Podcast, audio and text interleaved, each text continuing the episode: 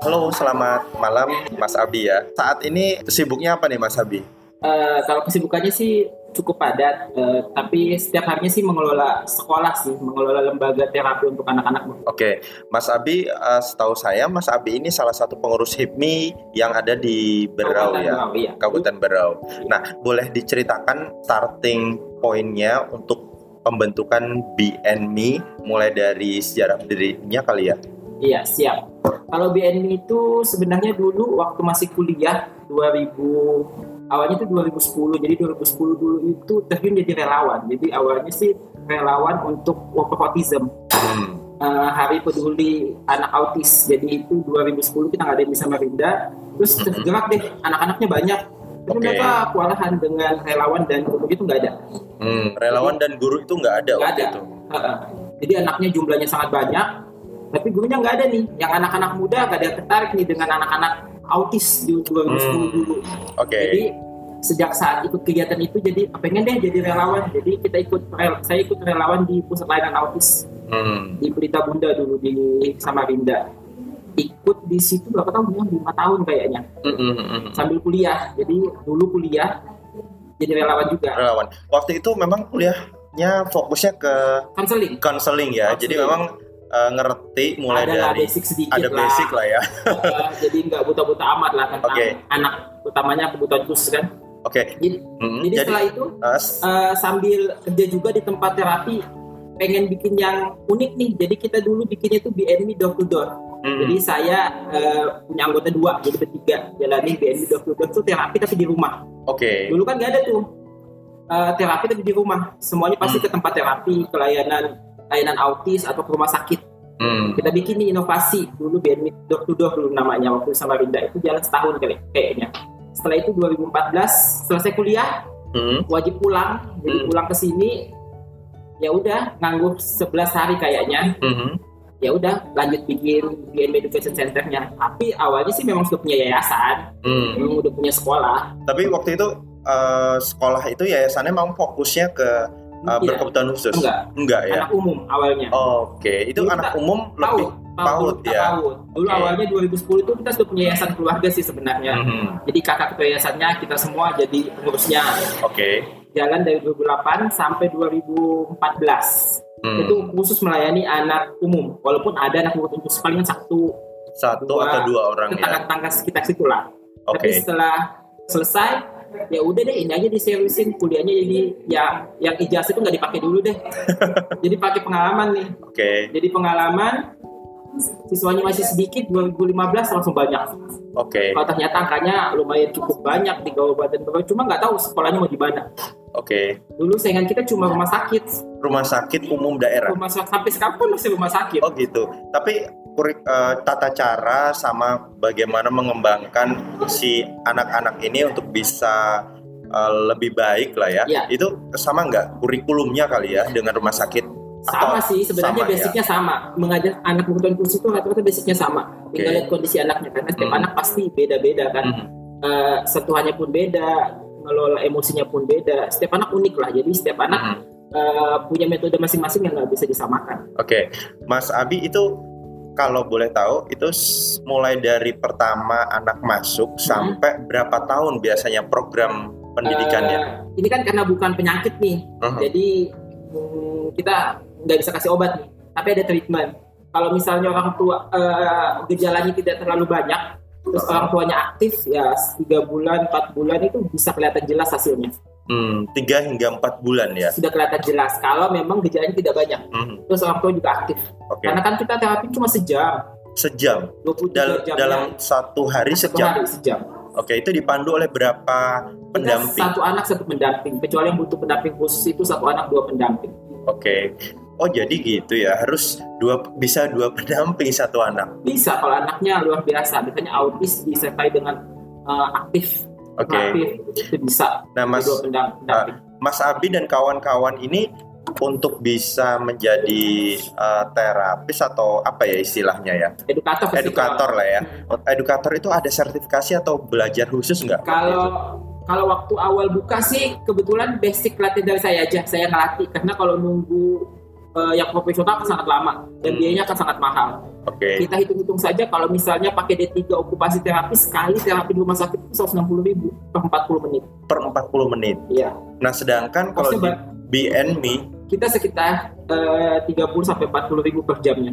30 hingga 40 ribu. Per Jadi pembayaran si orang tua ini per per jam. bulan. Oh, per bulan. Berarti tinggal dikalikan misalkan sehari sejam dikalikan seminggu katakanlah lima kali Lima gitu ya. kali. Dikali 20 sekian ya. Oke. Nah, eh, ini teman-teman di sini ini salah satu ini ya Hmm. pendamping ya, Mereka ya teman-teman dari SLB. SLB. Tapi di SLB kira-kira eh, case-nya sama nggak? Maksudnya ada pendidikan yang fokus buat anak Kalau ABK ya? SLB adalah PLB kan pendidikan Luar luar biasa. biasa. Di sekolah kami pun beberapa sarjana kami PLB nyambi jadinya. Oh gitu. Jadi, Jadi, kita hitungannya kayak bimbel lah, kayak tapi bimbel. bimbel khusus untuk anak eh, berkebutuhan khusus. Nah, eh, berarti rata-rata eh, pendampingnya ini memang backgroundnya adalah PLB ya. Ada yang PLB, ada yang masih kuliah, Ada yang masih kuliah. ada yang masih kuliah. Yang masih kuliah ini Mas Abi yang latih itu. Iya, karena kita kan memang basicnya jadi kita setiap Sabtu tuh belajar. Jadi ada sesuatu yang kita pelajari hal yang baru. Jadi kita Oke. terapinya Senin sampai Jumat. Sabtunya anak-anak gak ada masuk tapi gue tetap masuk kita belajar bersama. Oke. Jadi ada metode baru yang harus kita pelajari. Luar biasa. Nah, dari program ini, ini BNM ini apa sih maksudnya? B itu menjadi mungkin ya, Eh, atau B itu lebah, lebah. lebah. Nggak tahu dulu waktu kuliah itu suka aja sama lebah. Tambahin apa ya Mi? Jadi BNB door to door dulu. Ketok-ketok itu rumah. Eh, Jadi terapinya di rumah sampai sini. Ya udah itu aja namanya tinggal diganti education center. itu Jadi memang pendidikan kan oke. Waktu itu sama teman-teman kuliah di Samarinda sama di sini yang nyelenggarain sama. beda. Beda. Dulu kan iseng aja sih sebenarnya eh, waktu kerja di tempat terapi itu kan banyak nih orang tua pak kalau cuma terapinya sejam di tempat terapi pulang nih boleh nggak terapi di rumah Hmm. Eh, boleh deh Hmm. lama kelamaan banyak nih terus Iya. walahan kan sendiri jadi ngajakin teman-teman yang lain jadi bertiga itu pun setahun setelah itu saya lepas teman-teman kayaknya nggak melanjutin Oke. Nah, oke, memang kalau pendidikan eh, konseling ya, bimbingan dan konseling kan nggak jauh-jauh sama psikologi lah ya. banget Jadi setidaknya teman-teman ada basic di situ. Tetapi mungkin kalau eh, bimbingan konseling mungkin ke ini ya, ke konseling buat sekolah, Hmm, buat sekolah, mulai dari buat usia-usia SD, SMP, Hmm. SMA ya. Oke, kalau sampai bangku kuliah ada nggak sih BK juga gitu kurikulumnya waktu itu diajarin? di kampus nggak ada Nggak ada ya? nggak ada spesifik BK yang kalau pelajaran tentang BK ya banyak lah Banyak. ketika di kampus ya sesuai dengan jurusan masing-masing Oke. Nah, BNMI ini sekarang berjalan dari tahun 2014. 14 Nah, sekarang udah sekian enam tahun lah ya. tahun tanggal 11 11 6 tahun Oke, rata-rata satu anak itu bisa menyelesaikan programnya itu berapa bulan? tergantung anaknya lagi sih Tergantung karena anak. setiap anak kan beda-beda kita kan melayani banyak tunaan tuh jadi rata-rata kan beda-beda Oke, selain yang ABK anak berkebutuhan khusus ini ada nggak yang lain gitu? Misalkan dia uh, tunarungu atau jadi tuna anak kebutuhan khusus itu banyak mas. Ada tunanetra, tunarungu, tunagrawita, terus tunadaksa, tunalaras, tunawicara, FG, ganda, H, hiperaktif, indigo, anak lambat belajar, anak eh, kesulitan belajar, anak autisme, Down syndrome itu banyak di anak kebutuhan khusus itu A sampai P, A sampai Q. Jadi Oh, gitu. sangat banyak dan kita melayani semuanya. Oke, Dan hampir semuanya itu ada di kita kecuali indigo sama anak gifted, anak talented kita nggak punya. Anak talenta ya. Ya, talented itu juga kebutuhan khusus masuk ke dalamnya. Oke. Jadi lembaga kita sebenarnya luas. Kita sih terima-terima aja. Eh, Setiap misalnya kalau kita ngajarin anak indigo, ya saya sih siap-siap aja dulu pernah punya pengalaman kan. Hmm. Tapi kan gak ada anak tuh yang mau belajar. Hmm, Indigo kan sudah sama sekolah umum kan aman-aman aja. Iya. Oh gitu ya. Saya baru tahu ini. Ya, di Beron ini- ternyata ada sekolah ini Iya, gitu ya. Kita kan niatnya untuk anak berkebutuhan khusus jadi bebas nih. Yang atas asal berkebutuhan khusus boleh masuk di kita. Oke. Itu guru-gurunya memang udah terlatih untuk Insya Allah terlatih. mengajar semua jenis itu tadi. Siap. Ada beberapa sih yang sudah kita spesifikasikan. Nggak semuanya bisa di satu bidang kan.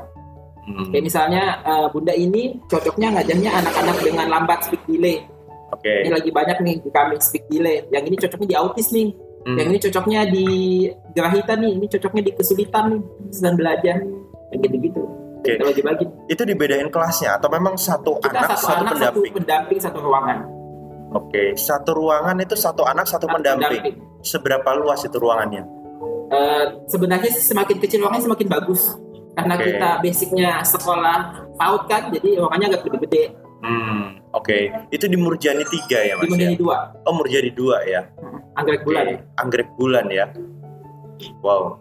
Jadi saya baru tahu kalau ada sekolah swasta yang memang fokusnya seperti ini. Saya dengar dari hmm. salah satu teman saya, kebetulan anaknya ABK juga kan. Hmm. Waktu itu uh, mereka cerita kalau sedang terapi di sekolah di sini gitu hmm. di Tanjung Redep. Cuman saya nggak tahu detail. Saya pikir private bukan atas nama lembaga sekolah atau yayasan gitu ya. Nah uh, sekarang ini ada nggak pembinaan buat anak-anak yang ngarahnya ke uh, bakat mereka, kemudian menciptakan uh, kreativitas buat mereka gitu outputnya. Iya, uh, kita kan konsepnya terapi nih, mempersiapkan dasarnya dulu. Jadi persiapan belajar, persiapan terjun ke masyarakat dan sebagainya kita. Tapi kalau okay. sudah outputnya itu biasanya di SLB atau di sekolah inklusi. Jadi kita punya sekolah inklusi, kita punya SLB. Jadi ke SLB kan ada SLB Dunia dua kan, okay. nah, di situ, di situ bangun outputnya. Tapi anak-anak di kami, kami juga punya rumah kreatif Mulyana. Jadi kan basic hmm. dasar terapi itu kan misalnya kayak menggambar tuh uh. sayang kan gambarnya kalau dibuang yes. jadi gambarnya kami scan kami tempel di baju oke okay. ya jadi, di baju sehingga jadi kaos jadi gitu ya? kaos dan itu biasanya kami jual kalau misalnya ada kunjungan ke sekolah atau kami buka pameran di mana itu kami jual kasih anak-anak kami hmm. Secara tidak langsung mereka punya penghasilan sebenarnya oke okay. Nah itu usianya dari berapa sampai berapa mas? Kalau di kita yang paling muda itu dua tahun lebih, yang paling tua di kita itu 16 kayak. 16 tahun ada? 16 tahun ada. Nah itu kalau 16 tahun itu berarti mereka ada pendidikan formal juga? Iya, mereka tetap biasanya tetap sekolah di inklusi, tetap ada yang di SLB, atau ada kami paketkan. Paket ABC ya? ya. Okay. Sambil nunggu kan, karena uh, kalau di SLB katanya ya masih banyak lah stigma negatif tentang SLB bahwa SLB itu terlalu gimana gitu padahal kan enggak nyatanya kami pun ah, orang SLB pun malah senang kalau misalnya anak-anak di SLB tapi banyak orang tuh masih belum siap jadi ya udah paket tapi sambil nunggu paket terapi tapi wajib Oke, okay. inklusi itu apa mas kalau boleh tahu? Kalau inklusi itu pendidikan sekolah reguler tapi menerima anak berkebutuhan khusus. Jadi sekolah sekolah umum, SD biasa, SD -hmm. negeri, -hmm. tapi ada kelas khusus untuk anak-anak ABK-nya. Nah, termasuk gurunya juga khusus. Gurunya juga khusus, gurunya dari kita semua. Oke. Okay. Jadi banyak guru-guru uh, kami nyambi di sana. Oke. Okay. BNMI guru-gurunya juga ada nyambi di sekolah-sekolah uh, yang menerima iya, inklusi iya, itu. inklusi. Bukan nyambi deh, kami jadi sambilan tuh jadi kalau begitu ya. kalau dulu yeah, kan yeah. sekolahnya fokus di kami nih. Karena uh-huh. pemerintah lagi kekurangan guru dulu tahun 2016 kayak 2016 kan 2017. Uh-huh. Saya bilang sama uh, dinas pendidikan, saya bilang bikin sekolah inklusinya gurunya nanti dari kami. Oke. Okay. Ya udah, jadilah sekolah ada SD inklusi, gurunya dari kita SD inklusi. Iya, SD inklusi di kita ada delapan di Kabupaten Berau. Di wilayah Kabupaten Berau. Jadi gurunya dari teman-teman ini semua. Tidak semua juga, ada beberapa sekolah kan di Tanjung masih dari kita. Kalau satu bilang Tanjung, ya dia tidak punya guru juga. Oke. Okay. Ada berapa tadi? Enam ya, Delapan. Delapan. Kemudian SMP? SMP satu, SMP empat. Uh, SMA? Baru tahun ini S inklusi. SMA karena kebijakannya provinsi itu ada dua SMK satu sama SMA tujuh kan? SMA 7. SMA 7 ada juga ah, inklusi, tapi belum ada anak berkebutuhan khususnya, tapi sudah keluar SK inklusinya. Keluar SK-nya. Nanti itu sekolah kelasnya dibedakan sama yang anak-anak Tergantung ke sekolah-sekolah sih. Kalau misalnya SD, jadi kalau misalnya SD nih buat teman-teman semuanya, kalau SD-nya itu kita ada dua, ada yang full di reguler, ada yang full di kelas khusus. Oke. Okay. Jadi kalau dia mampu, ya harus di kelas reguler, tapi dengan materi yang diturunkan. Hmm. Tapi kalau misalnya nggak mampu, berarti kelas khusus dengan guru pendamping. Oke. Okay luar biasa ya effortnya dan terus ini memang kebijakan dinas pendidikan untuk membuat ini kebijakan nasional nasional semua ya anak wajib sekolah semua karena ada kebijakan nasional semua anak wajib, wajib sekolah, sekolah. meskipun dengan kendala, dengan kendala ABK apa? tadi hmm. kan ini okay. masih banyak nih ini kita lagi bersama teman-teman penggiat anak berkebutuhan khusus meminta ke dinas pendidikan bahwa satu kecamatan satu SD inklusi karena kenyataannya masih semua banyak. level itu semua level karena kenyataannya masih banyak anak-anak yang di kampung-kampung itu gak sekolah. Alasannya gak ada sekolahnya. Ketika mereka di sekolah itu dikeluarkan karena memang gak mampu. Terus mereka okay. mau ke SLB kan kejauhan. Betul, karena harus ke ibu kota ibu kabupaten kota, kan, ya. Lumayan kan jauhnya. Hmm. Jadi kita support nih dinas pendidikan untuk punya uh, satu kecamatan minimal punya satu sekolah inklusi. Oke. Okay. Supaya ketampung dulu anak-anak. Nah, Mas Abi ini dan kawan-kawan untuk menjadi seorang pendamping buat anak-anak ABK ini berarti memang secara mental dan iya, hati dulu. nurani gitu mau, mau dulu, dulu gitu karena iya. harus sabar ya ya harus sabar jadi kita dulu Luar kan uh, kami kan selalu buka nih tapi sekarang sih jarang sih gonta ganti personil nih hmm. uh, kadang cuma dua bulan sudah nggak sanggup ya udah karena kan bukan bukan tesnya kan bukan bukan dunianya. Bukan dunianya. Walaupun sarjana pendidikan ya. Oke. Okay. kalau bukan dunianya nggak bisa. Nggak bisa ya? Oke. Okay. jadi panggilan hati. Iya panggilan hati ya. Tapi bisa. memang uh, menurut saya ini adalah passion gitu. Passion iya. dan hati nurani dari teman-teman hmm. yang luar biasa. Memang sosial sense sosialnya itu jalan gitu di sini. Dan uh, memang ini bagian dari dan jarang sekali ada gitu. Saya juga nggak nyangka kalau di biro ini ada. Saya kemarin dengar dari Mbak Feni kan hmm. karena saya diskusi sama beliau ternyata ada gitu. Dan saya dikasih kontaknya Mas Abi ini terus kebetulan Mas Abi kan juga pengurus HIPMI gitu ya. Yeah. dan ini pas banget. Dan uh, menurut saya outputnya BNM ini jelas banget gitu bahwa melalui hal seperti ini ini kan sosialnya dapat kemudian uh, person developmentnya dapat gitu buat teman-teman yang memang berkebutuhan khusus. Nah, kalau boleh tahu penyebabnya itu apa, Mas ya? Nah, kalau ada studi penyebab nggak sehingga treatmentnya itu beda? Beda-beda. Ya, tergantung ya, Mas, kekhususannya itu apa. Kayak misalnya tunarungu kan akan beda penyebabnya. Dia sama tunanetra sama autisme kan pasti beda-beda. Hmm. Jadi ya tergantung spesifikasinya lagi nih kalau pembahasan kita anak ABK jadi penyebabnya beda-beda ada okay. karena penyakit ada karena uh, genetika ada yang karena pasca kelahiran ada yang karena pra kelahiran ada yang pas Natal juga ada Oke. Okay. ada yang lagi ini lagi lagi banyak nih yang speak delay nih yang lambat-lambat ngomong lambat ngomong speak hmm, delay speak delay ini lagi banyak karena tadi pengasuhan hmm, handphone, okay. HP, HP, HP, gadget, gadget. Lah terus kapan anak-anak diajak ngomong? Oke. Okay. Nah itu Jadi banyak tentang Salah satu penyebabnya adalah uh, gadget ya. Boleh, tapi dalam komposisi yang cukup. Oke. Okay. Kebanyakan kalau dalam kos supaya nggak repot nih dikasih handphone aja nih. Iya yes, betul. Belum belum dua tahun nih, jadi mainnya handphone. Begitu umur tiga tahun belum bisa ngomong, baru datang ke kita. Jadi kan ya. ada perubahan perilaku banyak kan. Ya ya ya ya. Tapi memang uh, dengan perkembangan teknologi yang sekarang, kemudian uh, ya teknologi lah ya, sosial media dan lain-lain gitu ya. Dan itu juga berpengaruh pada anak-anak gitu. Yeah. Anak-anak di mana juga mereka aware dan akrab. Memang positifnya mereka akan terbiasa dengan teknologi sekarang, Siap. tetapi ada impact lain gitu ada ya. Lain. Salah satunya itu karena itu ya. Iya. Sehingga jadi, mereka ya speak delay salah speak satunya. Oke. Okay. Terus ada lagi OTT, uh, ODD, jadi nggak mau gaul maunya di rumah aja. Kalau dulu kan kita main aja bebas. Iya. Maghrib pulang dibawain rotan kan baru pulang anak-anak kan ada di rumah doang. Gitu ya? Heeh. Iya iya. Ada masalah dengan perkembangan gerak nanti. Kalau segerak mager. Mager ya. Iya. Kayak Mbak Feni kali ya. Suka mager gitu. makanya ya gitulah. Iya. Terus ini Mas Abi, ini saya tuh saya tuh gini mikirnya BNMI itu ada di sini buat ABK dengan uh, apa kabupaten gitu ya di yang saya mikirnya mungkin kayak di Jawa di kota-kota besar ya Samarinda lah mungkin hmm. minimal ternyata di Berau itu juga banyak anak-anak seperti ini ya Mas ya. Banyak hasil data tahun lalu kami itu sekitar 600-an anak berkebutuhan khusus di Kabupaten Berau. 600 orang ya. Ya. Itu baru berkebutuhan khususnya belum belum disabilitas ya. Jadi yang di atas usia 18 hmm, okay. itu baru yang mendapat layanan pendidikan uh, pernah datang ke pusat kesehatan uh-huh. sama yang dilayani sama rumah sakit. Sisanya kami belum data. Belum data ya? Dan kami yakini angkanya sangat banyak.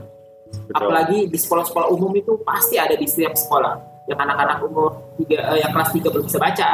Uh-huh. ada yang ada kelas bertahun-tahun yeah. kan iya. semuanya masuk berkebutuhan khusus okay. tapi lagi-lagi uh, ya masih banyak yang belum peka sih sebenarnya terhadap kondisi siswanya benar nah bedanya disabilitas sama berkebutuhan khusus apa mas uh, sama aja sih sebenarnya sama ya uh, berkebutuhan khusus kan sama aja sama disabilitas kalau dulu namanya disabilitas sih sekarang sudah jadi lebih ABK lebih, anak lebih awareness ya? lah lebih berkebutuhan kalau dulu kan anak luar biasa diganti lagi anak pokoknya macam-macam lah perubahan kosakatanya ya. menjadi berkebutuhan khusus kan lebih trendy lah lebih trendy dan mungkin lebih smooth kali ya iya. ya sebutannya sebutannya daripada okay. luar biasa kan benar luar biasa atau disable gitu uh, kan justifikasinya terlalu berat gitu hmm. nah terus mas kurikulum dari Diknas itu ada nggak sih khusus buat anak-anak berkebutuhan khusus ini untuk kurikulum pendidikannya kalau dari Kemendikbud untuk SLB itu ada Ada. ada untuk SLB untuk Oh, anak-anak untuk yang mampu layak didik Oke. Oke, itu pasti ada. Eh, dari dinas pendidikan pun eh, beberapa pelatihan sudah diberikan nih untuk Mhm. teman-teman inklusi supaya bisa maksimal melayani anak-anak kebutuhan khusus. Tapi kalau terapi itu ya ada juga, tapi tinggal tempat terapinya lagi bentuk bentuk kurikulumnya Oke. seperti apa, eh, siapa yang dianut. Kan banyak Oke. terapinya kan ada ABA, ada okupasi terapi, ada sensory integrasi, ada terapi bicara dan masih banyak-banyak lagi kan. Oke. Itu ada semacam alat yang digunakan nggak? Ada lah, Ada ya. ada pasti ada. Contohnya apa mas? Eh, kalau kita okupasi misalnya lempar tangkap bola kan motor kasah untuk membangun kesiapan belajar nih. Oke. Jadi sebelum megang pensil itu, Aha. ini tangannya harus kuat dulu. harus kuat. Jadi tangkap bola ya. Tangkap bola, meronceng, menempel, menggunting, terus bisa dulu. Kalau bisa menulis. Gunting eh, kertas misalkan. Oke, itu salah satu terapi Salah ya. satu terapinya. Tidak semua anak itu bisa pegang gunting kan. Makanya perlu namanya pendidikan anak usia dini kan, supaya ada persiapan belajar nih sebelum SD. Bener. Persiapan dulu nih. Kalau kita Keren, mau ya. ngapa-ngapain harus ada persiapannya dulu. Tidak tiba-tiba langsung jalan. Nah Mhm. itu semua dilakukan di kami di tempat terapi persiapan sebelum eh, ke SLB atau ke inklusi. Jadi nggak Oke. terlalu banyak ketinggalannya. Berarti memang memang luar biasa ya kesabaran teman-teman gitu ya. Iya. Development buat si uh, anak-anak ini gitu ya. Nah terus ini mas uh, di awal pada saat mendirikan BNME itu berapa orang yang mulai tertarik program ini gitu? Dulu awalnya sih sendiri aja, karena anaknya nggak banyak. Awal 2015 itu baru kita berenam kayaknya, Enam orang, enam orang. enam pendi- um, peserta Enam ya, pen- Pendidik, pendidik, enam pendidik. pendidik. Nah. Terus pesertanya berapa mas waktu itu di awal? Sudah tahun 2015 kayaknya sudah ada 20-an deh. 20 orang ya. Kalau awal-awal 2014 waktu bangun itu 2, 3, 5, ya naik-naik terus lah. Angkanya. Tapi nanti kalau misalkan mereka ini sudah ada kemajuan, itu yang menetapkan boleh tidak melakukan eh, treatment atau terapi lagi di BNME itu nanti Tes psikologi. tes psikologi ya. Berdasarkan tes psikologi yang diselenggarakan oleh timnya Mas Abi ini, Iya, kita kerjasama sama psikolog kan. psikolog ya. Jadi psikolognya misalnya eh, sudah usia 7 tahun nih, boleh masuk SD. Nanti kita teskan nih psikolog, dia SD-nya bisa inklusi atau di SLB. Oke. Nanti kalau orang tua lagi nih, tes psikologinya ikhlas nggak di SLB atau kepengen lagi di inklusi, berarti harus tahan lagi. Untuk setahun ke depan terapi lagi. Oke. Kalau misalkan persiapan ke SMP ada juga? Yang Ada. juga ya. Ada. Mungkin lulus SD terus ternyata SMP perlu untuk penyesuaian gimana caranya nanti Ada. dia. Ada juga ya. ada. Luar biasa. Tapi ada juga yang sambil sekolah gitu ya. Banyak, Banyak. banyak. Oke. Jadi Memang. Eh, ada yang sambil sekolah, eh, terapi juga di rumah sakit, terapi juga di kita sambil sekolah. Hmm, Oke. Jadi tergantung orang tua sih targetnya seberapa banyak. Nah, rata-rata nih Mas, dari seluruh peserta didik berapa persen sih yang berhasil gitu melewati masa eh, tes yang ditetapkan oleh teman-teman BNMI gitu secara psikologi dia eh, mumpuni gitu untuk eh, lulus gitu. Eh, kita kan ada standar lulus nih karena untuk anak kebutuhan khusus terapinya sebenarnya seumur hidup. Seumur hidup ya. Iya, karena kan bukan penyakit, Itu penyakit ya. bukan, Bukan oh sorry, bukan penyakit bukan ya. penyakit. Kalau penyakit kan kasih obat sembuh. Kita Oke. meminimalkan dampak yang terlihat. Oke. Misalnya eh, pernah lihat anak autis autis pernah eh, yang eh, kontak matanya tidak ada kan? Kontak mata sebentar. Dia nggak bisa ngeliat kita matanya sana ke sini. Oh iya, Ya. benar. Bagaimana kita bikin treatment supaya dia bisa fokus nih kontak mata sama kita satu menit 30 detik, eh, lima Oke. detik, tiga detik. Uh-huh. Kita treatment itu kan. Yes, betul. Ya, jadi kadang-kadang ubah lagi mata-mata ke sana ke sini walaupun sudah SD masih banyak anak-anak di kami yang sudah bagus nih sudah masuk inklusi nih sudah bagus tapi masih tetap butuh bimbingan karena kan ada terapi belajarnya lagi Hmm, oke. persiapannya sudah tuntas nih tapi kan masih lanjutan terapi belajar nih. bagaimana dia bisa dapat banyak di sekolah kalau misalnya sekolahnya tidak memfasilitasi kan Hmm, dia kepengen belajar banyak tapi sekolahnya dengan misalnya kondisi siswanya banyak hmm. otomatis dia akan ketinggalan kan? Oke, yes. Oke, keren banget. Dan uh, secara otomatis juga ini programnya Mas ini kan juga bisa membentuk, mengidentifikasi bakat mereka, kemudian bagaimana mengembangkan bakat buat anak-anak ini gitu ya. Ya itu, itu yang lagi kita kembangkan. Jadi kita lihat nih passionnya anak-anak sejak usia dini ini apa nih yang bisa kita kembangkan. Kalau tahu tadi anak kami banyak yang suka gambar kan, ya udah gambarnya kita gunting-gunting, nanti kita tempel di baju, kita tempel di baju. Hmm. Udah deh, jadi aset buat dia kan. Iya. Jual. Oke. Okay. nah, terus Mas, ya, untuk bisa menjadi uh, peserta di dalam BNB ini untuk uh, melalui uh, terapi ya di sana itu biayanya besar nggak sih mas? Standar lah. Kalau misalnya ya? pernah terapi di luar kota pasti bilang kita uh, ke kita pasti murah banget. Oke. Okay. Tapi kalau dulu pernah terapi keluar kota, misalnya ke kota-kota besar pasti bilangnya mahal. Mm-hmm. Ya, karena kan uh, berapa sih harga bimbel di sini paling empat ratus tiga ribu kan kalau kita kan di atas. Mm, Tapi kita okay. tetap subsidi bagi bagi teman-teman kita yang apa yang tidak mampu kami subsidi karena kami uh, ada juga subsidi ada lah kami selalu kasih itu kan karena kami percaya bahwa target kami ini tidak menengah atas tapi menengah bawah karena banyak anak-anak kalangan bawah yang butuh terapi tapi nggak bisa karena tadi mahal mm-hmm. kita lihat subsidi jadi teman-teman yang uh, orang tua di kami yang mampu biasanya kami lebihkan SMP-nya untuk anak-anak yang di bawah. Oke. Okay. anak-anak yang di bawah. Luar biasa sekali. Jadi uh, anak-anak yang mampu ini mungkin ada semacam subsidi buat anak-anak menengah ke bawah. Luar biasa sekali dan uh, social entrepreneurship iya, itu dapat ada. ada banget gitu. Uh, kalau dari enggak, sini. dikasih nih yang kita tidak mampu ya sekolah. Yes. Terus kalau mereka nggak sekolah, ke SLB aja tidak mampu, ya ngapain? Jadi apa? Mm-hmm. Betul sekali. Harus ada dari kita. Kalau kita hanya ngomongin bisnis, bagus mahal sama samakan aja sama Surabaya, samakan aja nih sama Jakarta. Tapi kan kita nggak yes. ngomongin itu. Betul. Target kita bukan menengah atas, menengah atas mereka yang kaya boleh lah Surabaya. Tapi yang menengah bawah. Benar. Kan. Apalagi di kondisi pandemi ini ya. Yes. Kita maklum-maklum aja kalau nunggak sebulan dua bulan, itu nggak ada masalah. Yes, betul. Karena setahu saya, Mas, kalau pendidikan semacam ini tuh biayanya luar biasa. Karena teman saya dulu teman satu kelas ya hmm. waktu uh, kuliah saya. Nah itu kebetulan anaknya ABK yang kan kembar nih laki-laki dan perempuan. Yang laki-laki itu ABK dan mereka harus sekolahin di Samarinda. Terus waktu itu di Samarinda mungkin gak ada perkembangan ya saya nggak ngerti karena mungkin kondisi uh, anaknya juga memang agak uh, treatmentnya mungkin agak beda gitu ya. Akhirnya disekolahin di Malang waktu itu. Dan di Malang pun prosesnya lama sekali mas. Sampai anak ini usia mau masuk SMP kemudian sekarang sudah mulai bagus baru dibawa kembali ke Samarinda mas waktu itu jadi saya ngelihat uh, kasihan sekali teman saya itu sampai udah berusaha ke mana-mana lah istilahnya dan ya karena namanya uh, pengennya anak itu bisa normal ya. Iya. sehingga orang tua memang effortnya luar biasa. Apa pun dilakukan lah yes betul. Karena ini kan yang jelas kosnya sangat mahal dan waktunya kita nggak tahu sampai kapan kan. Semua hidup tadi kan. Yes betul.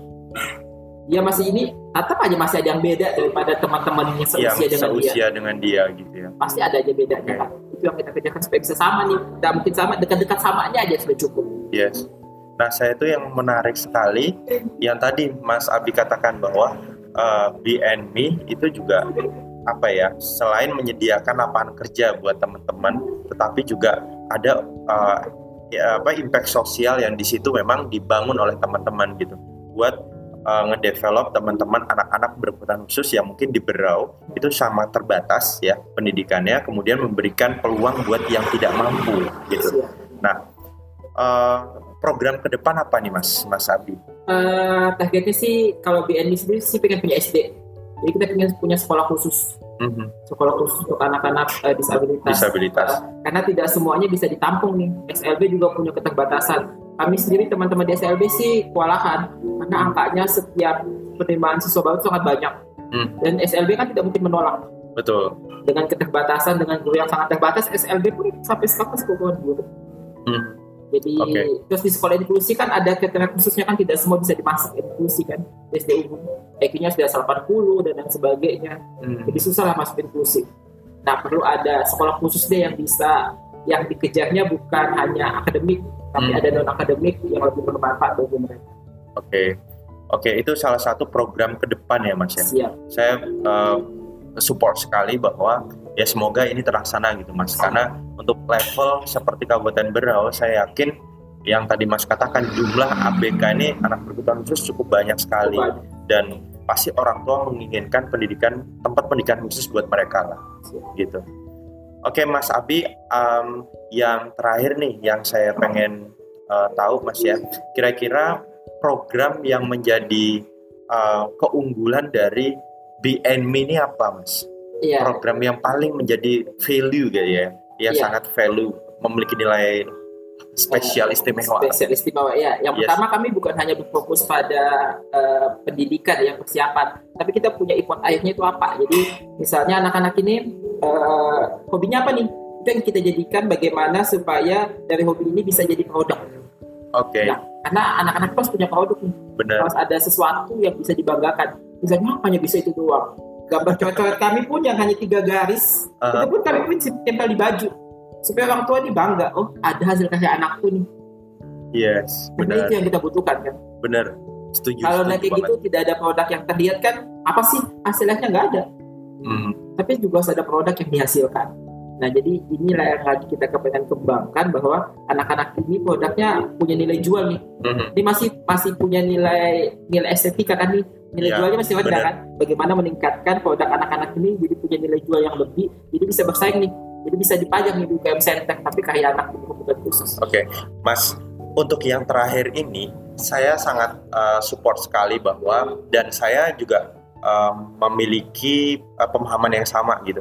Dan mungkin itu menjadi salah satu program strategisnya. Selain tadi SD khusus tetapi strategi uh, program strategis dalam jangka pendek adalah produk-produk karya-karya mereka. Mungkin bisa dibuat semacam produk yang tadi Mas sampaikan clothing mungkin dan itu mungkin bisa diperjualbelikan gitu. Dan siapa tahu selain untuk program uh, apa uh, program untuk mendapatkan apa ya pendapatan bukan hanya buat anak-anak sendiri tetapi mungkin bisa dijadikan sebagai donasi buat sosial juga buat BNMI gitu mas. Iya itu juga sih ke depannya pengennya seperti itu. Jadi ini uh, biasanya kan kami kalau bikin karya itu cuma buat pameran nih.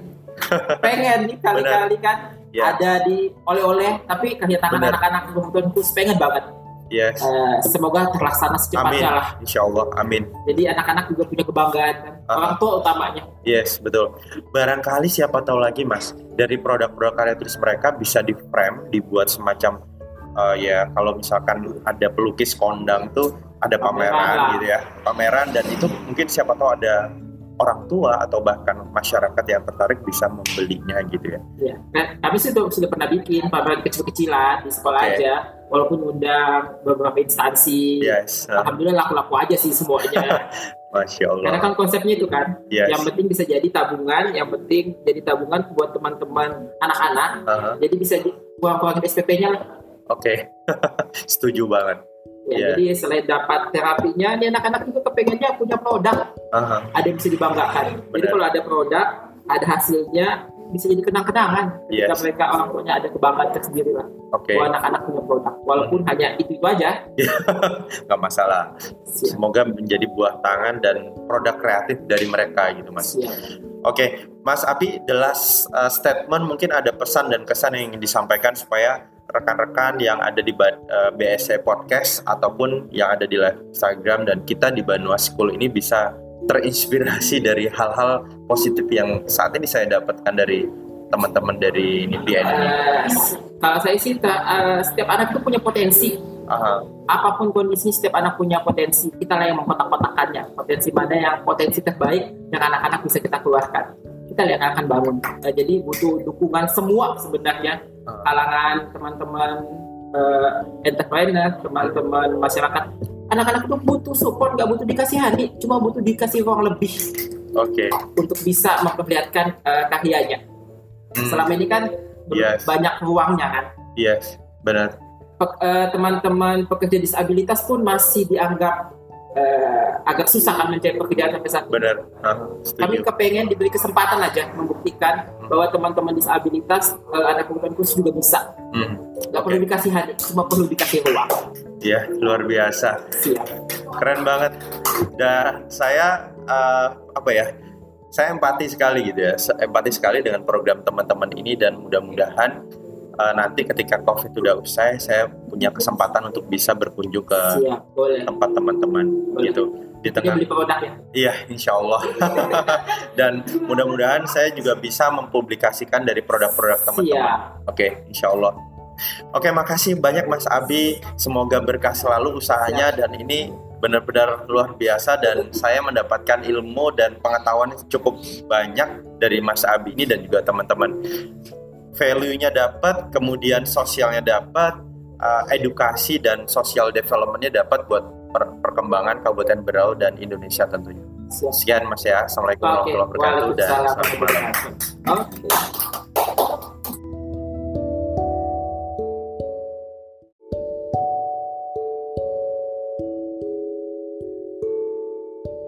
Halo, selamat malam Mas Abi ya. Saat ini sibuknya apa nih Mas Abi?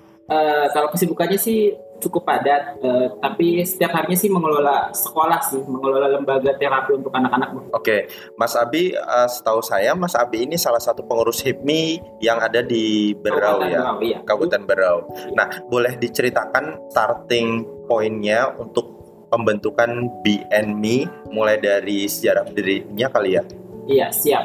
Kalau BNI itu sebenarnya dulu waktu masih kuliah 2000 awalnya itu 2010. Jadi 2010 dulu itu terjun jadi relawan. Jadi awalnya sih relawan untuk of Autism. Hmm. Eh, hari peduli anak autis. Jadi itu 2010 kita ngadain di Samarinda.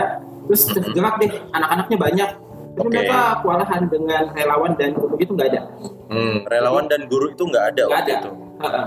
Jadi anaknya jumlahnya sangat banyak, tapi gurunya nggak ada nih. Yang anak-anak muda nggak ada yang tertarik nih dengan anak-anak autis di 2010 Hmm. dulu.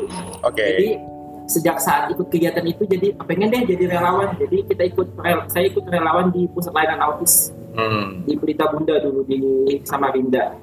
Ikut di situ berapa tahun ya? Lima tahun kayaknya. Hmm, hmm, hmm, hmm. Sambil kuliah. Jadi dulu kuliah jadi relawan juga. Relawan. Waktu itu memang kuliahnya fokusnya ke Konseling. konseling ya. Jadi Konseling. memang eh, ngerti mulai Ada dari basic sedikit ada lah. basic lah ya. Uh, jadi nggak buta-buta amat lah tentang Oke. anak utamanya kebutuhan khusus kan. Oke. Jadi, Hmm, jadi setelah itu s- uh, sambil kerja juga di tempat terapi pengen bikin yang unik nih. Jadi kita dulu bikinnya tuh BNB door to door. hmm, Jadi saya uh, punya anggota dua, jadi bertiga jalani BNB door to door tuh terapi tapi di rumah. Oke. Dulu kan nggak ada tuh uh, terapi tapi di rumah. Semuanya pasti Hmm. ke tempat terapi, ke layanan layanan autis atau ke rumah sakit. Hmm, kita bikin nih inovasi. Dulu BNMI door to door dulu namanya waktu sama Rinda. Itu jalan setahun kali kayaknya. Setelah itu 2014 selesai kuliah hmm, wajib pulang. Jadi Hmm. pulang ke sini ya udah nganggur 11 hari kayaknya. Hmm. ya udah lanjut bikin BNB Education Centernya. Tapi awalnya sih memang sudah punya yayasan. Hmm. memang udah punya sekolah. Tapi waktu itu eh, sekolah itu yayasannya memang fokusnya ke eh, Tidak, berkebutuhan khusus. enggak Enggak ya. anak umum awalnya Oke, itu Dulu anak umum lebih PAUD ya. PAUD. dulu Oke. awalnya 2010 itu kita sudah punya yayasan keluarga sih sebenarnya Mhm. Jadi kakak ketua yayasannya kita semua jadi pengurusnya Oke. jalan dari 2008 sampai 2014. Hmm. Itu khusus melayani anak umum. Walaupun ada anak umum khusus paling satu Satu dua, atau dua orang ya. tetangga-tetangga sekitar situ lah. Tapi Oke. setelah selesai ya udah deh ini aja diseriusin kuliahnya jadi ya yang ijazah itu nggak dipakai dulu deh. jadi pakai pengalaman nih. Oke. Jadi pengalaman siswanya masih sedikit 2015 langsung banyak. Oke. Kalau ternyata angkanya lumayan cukup banyak di Kabupaten Bogor, cuma nggak tahu sekolahnya mau di mana. Oke. Dulu saingan kita cuma rumah sakit, Rumah sakit umum daerah. rumah sakit sampai sekarang pun masih rumah sakit. Oh gitu. Tapi eh, tata cara sama bagaimana mengembangkan si anak-anak ini untuk bisa eh, lebih baik lah ya. Iya. Itu sama nggak kurikulumnya kali ya dengan rumah sakit? Sama Atau sih sebenarnya sama ya? basicnya sama. Mengajar anak kebutuhan khusus itu rata-rata basicnya sama. Tinggal Oke. lihat kondisi anaknya karena setiap Hmm. anak pasti beda-beda kan. Mhm. Eh, sentuhannya pun beda, ngelola emosinya pun beda. Setiap anak unik lah. Jadi setiap anak Mhm. eh, punya metode masing-masing yang nggak bisa disamakan. Oke, Mas Abi itu kalau boleh tahu itu mulai dari pertama anak masuk Hmm. sampai berapa tahun biasanya program pendidikannya? Eh, ini kan karena bukan penyakit nih. Mhm. Jadi hmm, kita nggak bisa kasih obat nih, tapi ada treatment. Kalau misalnya orang tua eh, gejalanya tidak terlalu banyak, terus orang tuanya aktif, ya tiga bulan, empat bulan itu bisa kelihatan jelas hasilnya. Hmm, tiga hingga empat bulan ya. Sudah kelihatan jelas. Kalau memang gejalanya tidak banyak, Mhm. terus orang tua juga aktif.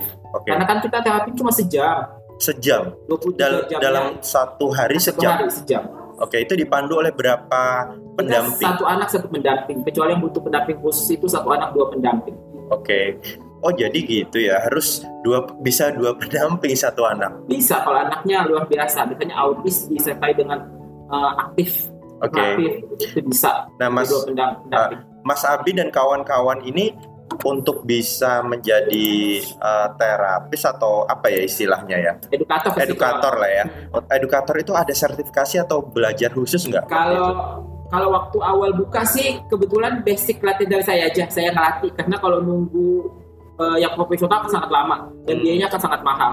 Oke. Kita hitung-hitung saja kalau misalnya pakai D3 okupasi terapi sekali terapi di rumah sakit itu 160 ribu per 40 menit. Per 40 menit. Iya. Nah sedangkan kalau Maksudnya, di BNMI kita sekitar eh, 30 sampai 40 ribu per jamnya.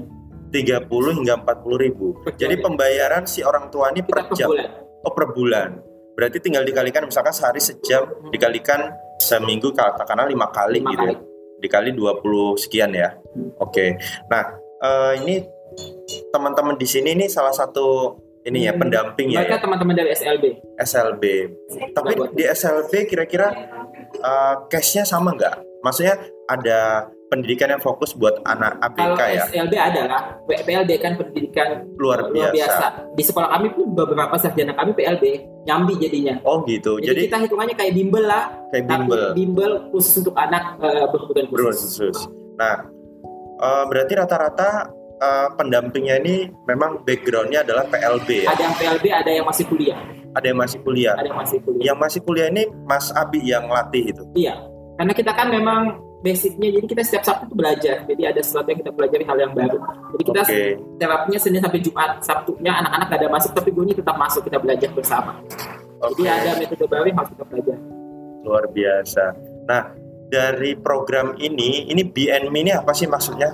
B itu menjadi mungkin ya, Eh, atau B itu lebah, lebah. lebah. Nggak tahu dulu waktu kuliah itu suka aja sama lebah. Tambahin apa ya Mi? Jadi BNB door to door dulu. Ketok-ketok pintu rumah. Eh, Jadi terapinya di rumah sampai sini. Ya udah itu aja namanya tinggal diganti education center. itu Jadi memang pendidikan kan oke. Waktu itu sama teman-teman kuliah di Samarinda sama di sini yang nyelenggarain sama. beda. Beda. Kalau Dulu kan iseng aja sih sebenarnya eh, waktu kerja di tempat terapi itu kan banyak nih orang tua, Pak kalau cuma terapinya sejam di tempat terapi pulang nih, boleh nggak terapi di rumah? Hmm. Eh, boleh deh. Hmm. Lama kelamaan banyak nih. Terus Iya. walahan kan sendiri, jadi ngajakin teman-temannya yang lain jadi bertiga. Itu pun setahun setelah itu saya lepas, teman-teman kayaknya nggak melanjutin. Oke. Nah, oke, memang kalau pendidikan eh, konseling ya, bimbingan dan konseling kan nggak jauh-jauh sama psikologi lah ya. banget. Jadi setidaknya teman-teman ada basic di situ. Tetapi mungkin kalau uh, bimbingan konseling mungkin ke ini ya, ke konseling buat sekolah, buat sekolah, mulai dari buat usia-usia SD, SMP, Mhm. SMA ya. Oke, kalau sampai bangku kuliah ada nggak sih BK juga gitu kurikulumnya waktu itu diajarin? Di kampus nggak ada, Nggak ada ya, nggak ada spesifik BK yang kalau pelajaran tentang BK ya banyak lah. banyak. Tapi kan di kampus ya sesuai dengan jurusan masing-masing. Oke, nah BNMI ini sekarang berjalan dari tahun 2014. 14. Nah sekarang udah sekian enam tahun lah ya. Tahun, tanggal 11 11 6 tahun. Oke, rata-rata satu anak itu bisa menyelesaikan programnya itu berapa bulan? Tergantung anaknya lagi sih. Tergantung karena anak. setiap anak kan beda-beda. Kita kan melayani banyak tunaan tuh, jadi rata-rata kan beda-beda. Oke, selain yang ABK anak berkebutuhan khusus ini ada nggak yang lain gitu? Misalkan dia uh, tunarungu atau jadi tuna anak berkebutuhan khusus itu banyak mas. Ada tunanetra, tunarungu, tunagrahita, terus tunadaksa, tunalaras, tunawicara, FG, ganda, H, hiperaktif, indigo, anak lambat belajar, anak eh, kesulitan belajar, anak autisme, Down syndrome itu banyak di dalam khusus itu A sampai P, A sampai Q. Jadi Oh, gitu. sangat banyak dan kita melayani semuanya. Oke, Dan hampir semuanya itu ada di kita kecuali indigo sama anak gifted, anak talented kita nggak punya. Anak talenta ya. Iya, talenta itu juga kebutuhan khusus masuk ke dalamnya. Oke, Jadi lembaga kita sebenarnya luas. Kita sih terima-terima aja. Eh, Setiap misalnya kalau kita ngajarin anak indigo, ya saya sih siap-siap aja dulu pernah punya pengalaman kan. Hmm. Tapi kan gak ada anak tuh yang mau belajar. Hmm, Indigo kan sudah sama sekolah umum kan aman-aman aja. Iya, oh gitu ya. Saya baru tahu ini Ya, di Berau ternyata ada sekolah ini Iya, gitu ya. Kita kan niatnya untuk anak berkebutuhan khusus jadi bebas nih yang atas asal berkebutuhan khusus boleh masuk di kita Oke, itu guru-gurunya memang udah terlatih untuk Insya Allah terlatih. mengajar semua jenis itu tadi. Siap. Ada beberapa sih yang sudah kita spesifikasikan, nggak semuanya bisa di satu bidang kan. Hmm. Kayak misalnya uh, Bunda ini cocoknya ngajarnya anak-anak dengan lambat speak delay. Oke. Okay. Ini lagi banyak nih di kami speak delay. Yang ini cocoknya di autis nih. Hmm. Yang ini cocoknya di gerahita nih. Ini cocoknya di kesulitan nih sedang belajar. Kayak gitu-gitu. Okay. bagi Itu dibedain kelasnya atau memang satu Kita anak satu, satu anak, pendamping? Satu pendamping satu ruangan. Oke, okay. satu ruangan itu satu anak satu, satu pendamping. pendamping. Seberapa luas itu ruangannya? Uh, sebenarnya semakin kecil ruangannya semakin bagus karena okay. kita basicnya sekolah PAUD kan, jadi ruangannya agak lebih gede. Hmm, oke. Okay. Itu di Murjani 3 ya, Mas? Di Murjani ya? 2. Oh, Murjani 2 ya. Hmm, anggrek bulan. Anggrek bulan ya. Wow. Jadi saya baru tahu kalau ada sekolah swasta yang memang fokusnya seperti ini. Saya dengar dari hmm. salah satu teman saya, kebetulan anaknya ABK juga kan. Hmm. Waktu itu uh, mereka cerita kalau sedang terapi di sekolah di sini gitu hmm. di Tanjung Redep. Cuman saya nggak tahu detail. Saya pikir private bukan atas nama lembaga sekolah atau yayasan gitu ya. Nah uh, sekarang ini ada nggak pembinaan buat anak-anak yang ngarahnya ke uh, bakat mereka, kemudian menciptakan uh, kreativitas buat mereka gitu outputnya. Iya, uh, kita kan konsepnya terapi nih, mempersiapkan hmm. dasarnya dulu. Jadi persiapan belajar, persiapan terjun ke masyarakat dan sebagainya kita. Tapi kalau okay. sudah outputnya itu biasanya di SLB atau di sekolah inklusi.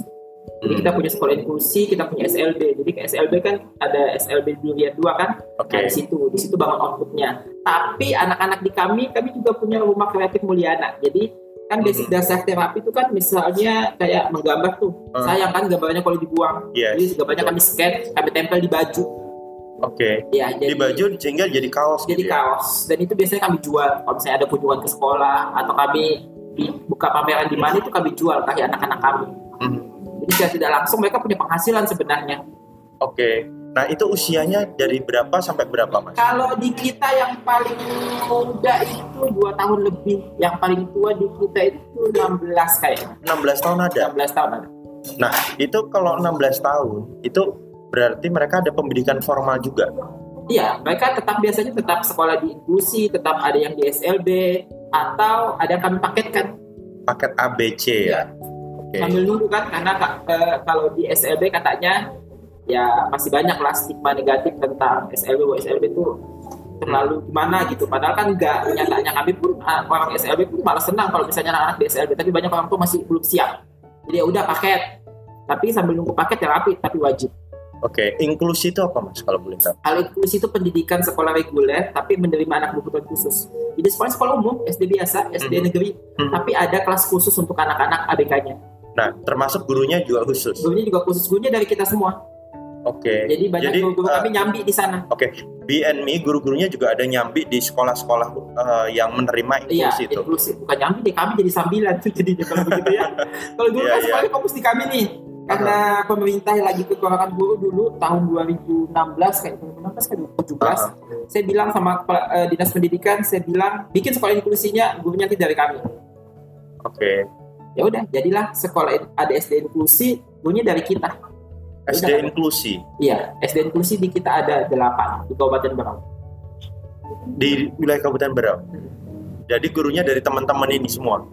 Tidak semua juga, ada beberapa sekolah kan di Tanjung masih dari kita. Kalau satu bilang Tanjung, ya dia dari tidak punya guru juga. Oke. Okay. Ada berapa tadi? Enam ya? Delapan. Delapan. Kemudian SMP? SMP satu, SMP empat. Uh, Baru tahun ini S inklusi. SMA karena kebijakannya provinsi itu ada dua SMK satu sama SMA tujuh kan? SMA 7. SMA 7 ada juga ah, inklusi, inklusi, tapi belum ada anak berkebutuhan khususnya, tapi sudah keluar SK inklusinya. Keluar SK-nya. Nanti itu sekolah kelasnya dibedakan sama yang anak-anak Tergantung ke sekolah-sekolah sih. Kalau misalnya SD, jadi kalau misalnya SD nih buat teman-teman semuanya, kalau SD-nya itu kita ada dua, ada yang full di reguler, ada yang full di kelas khusus. Oke. Okay. Jadi kalau dia mampu, ya harus di kelas reguler, tapi dengan materi yang diturunkan. Hmm. Tapi kalau misalnya nggak mampu, berarti kelas khusus dengan guru pendamping. Oke. Okay luar biasa ya effortnya dan terus ini memang kebijakan dinas pendidikan untuk membuat ini kebijakan nasional nasional semua ya anak wajib sekolah semua karena ada kebijakan nasional semua anak wajib, wajib sekolah, sekolah. meskipun dengan kendala, dengan kendala ABK apa? tadi hmm. Kan ini masih banyak nih. Ini kita lagi bersama teman-teman penggiat anak kebutuhan khusus meminta ke dinas pendidikan bahwa satu kecamatan satu SD inklusi karena kenyataannya masih semua banyak. level itu semua level karena kenyataannya masih banyak anak-anak yang di kampung-kampung itu gak sekolah alasannya gak ada sekolahnya ketika mereka di sekolah itu dikeluarkan karena memang gak mampu terus mereka okay. mau ke SLB kan kejauhan betul karena harus ke ibu kota ibu kabupaten kota kan, ya lumayan kan jauhnya kan hmm. jadi kita support nih dinas pendidikan untuk punya uh, satu kecamatan minimal punya satu sekolah inklusi. Oke. Okay. Supaya tertampung dulu anak-anak. Nah, Mas Abi ini dan kawan-kawan untuk menjadi seorang pendamping buat anak-anak ABK ini berarti memang secara mental dan iya, hati dulu. nurani gitu mau, mau dulu, dulu gitu. Karena iya. harus sabar ya. Ya, harus sabar. Jadi kita dulu Luar kan uh, kami kan selalu buka nih. Tapi sekarang sih jarang sih gota ganti personil nih. Hmm. Uh, kadang cuma dua bulan sudah nggak sanggup ya udah. Karena kan bukan bukan tesnya kan bukan bukan dunianya. Bukan dunianya. Walaupun sarjana pendidikan ya. Oke. Okay. kalau bukan dunianya nggak bisa. Nggak bisa ya? Oke. Okay. jadi panggilan hati. Iya panggilan hati ya.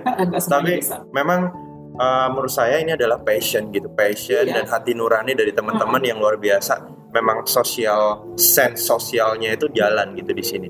Dan uh, memang ini bagian dari dan jarang sekali ada gitu. Saya juga nggak nyangka kalau di Bero ini ada. Saya kemarin dengar dari Mbak Feni kan, hmm. karena saya diskusi sama beliau, ternyata ada gitu. Dan saya dikasih kontaknya Mas Abi ini, terus kebetulan Mas Abi kan juga pengurus HIPMI gitu ya. Yeah. Dan ini pas banget. Dan uh, menurut saya outputnya BNMI ini jelas banget gitu bahwa melalui hal seperti ini ini kan sosialnya dapat, kemudian uh, person developmentnya dapat gitu buat teman-teman yang memang berkebutuhan khusus. Nah, kalau boleh tahu penyebabnya itu apa mas ya? Nah, kalau ada studi penyebab nggak sehingga treatmentnya itu beda? Beda-beda. Ya, tergantung ya mas kekhususannya itu apa. Kayak misalnya tunarungu kan akan beda penyebabnya. Dia sama tunanetra sama autisme kan pasti beda-beda. Hmm. Jadi ya tergantung spesifikasinya lagi nih. Kalau pembahasan kita anak ABK jadi penyebabnya beda-beda ada yang karena penyakit, ada karena uh, genetika, ada yang karena pasca kelahiran, ada yang karena pra kelahiran, atau yang pas Natal juga ada. Oke. Okay. Ada yang lagi ini lagi lagi banyak nih yang speak delay nih yang lambat-lambat ngomong. Lambat ngomong, speak hmm, delay. Speak delay ini lagi banyak karena tadi pengasuhan. Hmm, handphone, okay. HP, HP, HP, gadget, gadget. Lah terus kapan anak-anak diajak ngomong? Oke. Okay. Nah itu Jadi, banyak. Salah satu penyebabnya adalah uh, gadget ya boleh, tapi dalam komposisi yang cukup. Oke. Okay. Kebanyakan kan dalam kos supaya nggak repot nih dikasih handphone aja nih. Iya, yes, betul. Belum belum dua tahun nih, jadi mainnya handphone. Begitu umur tiga tahun belum bisa ngomong, baru datang ke kita.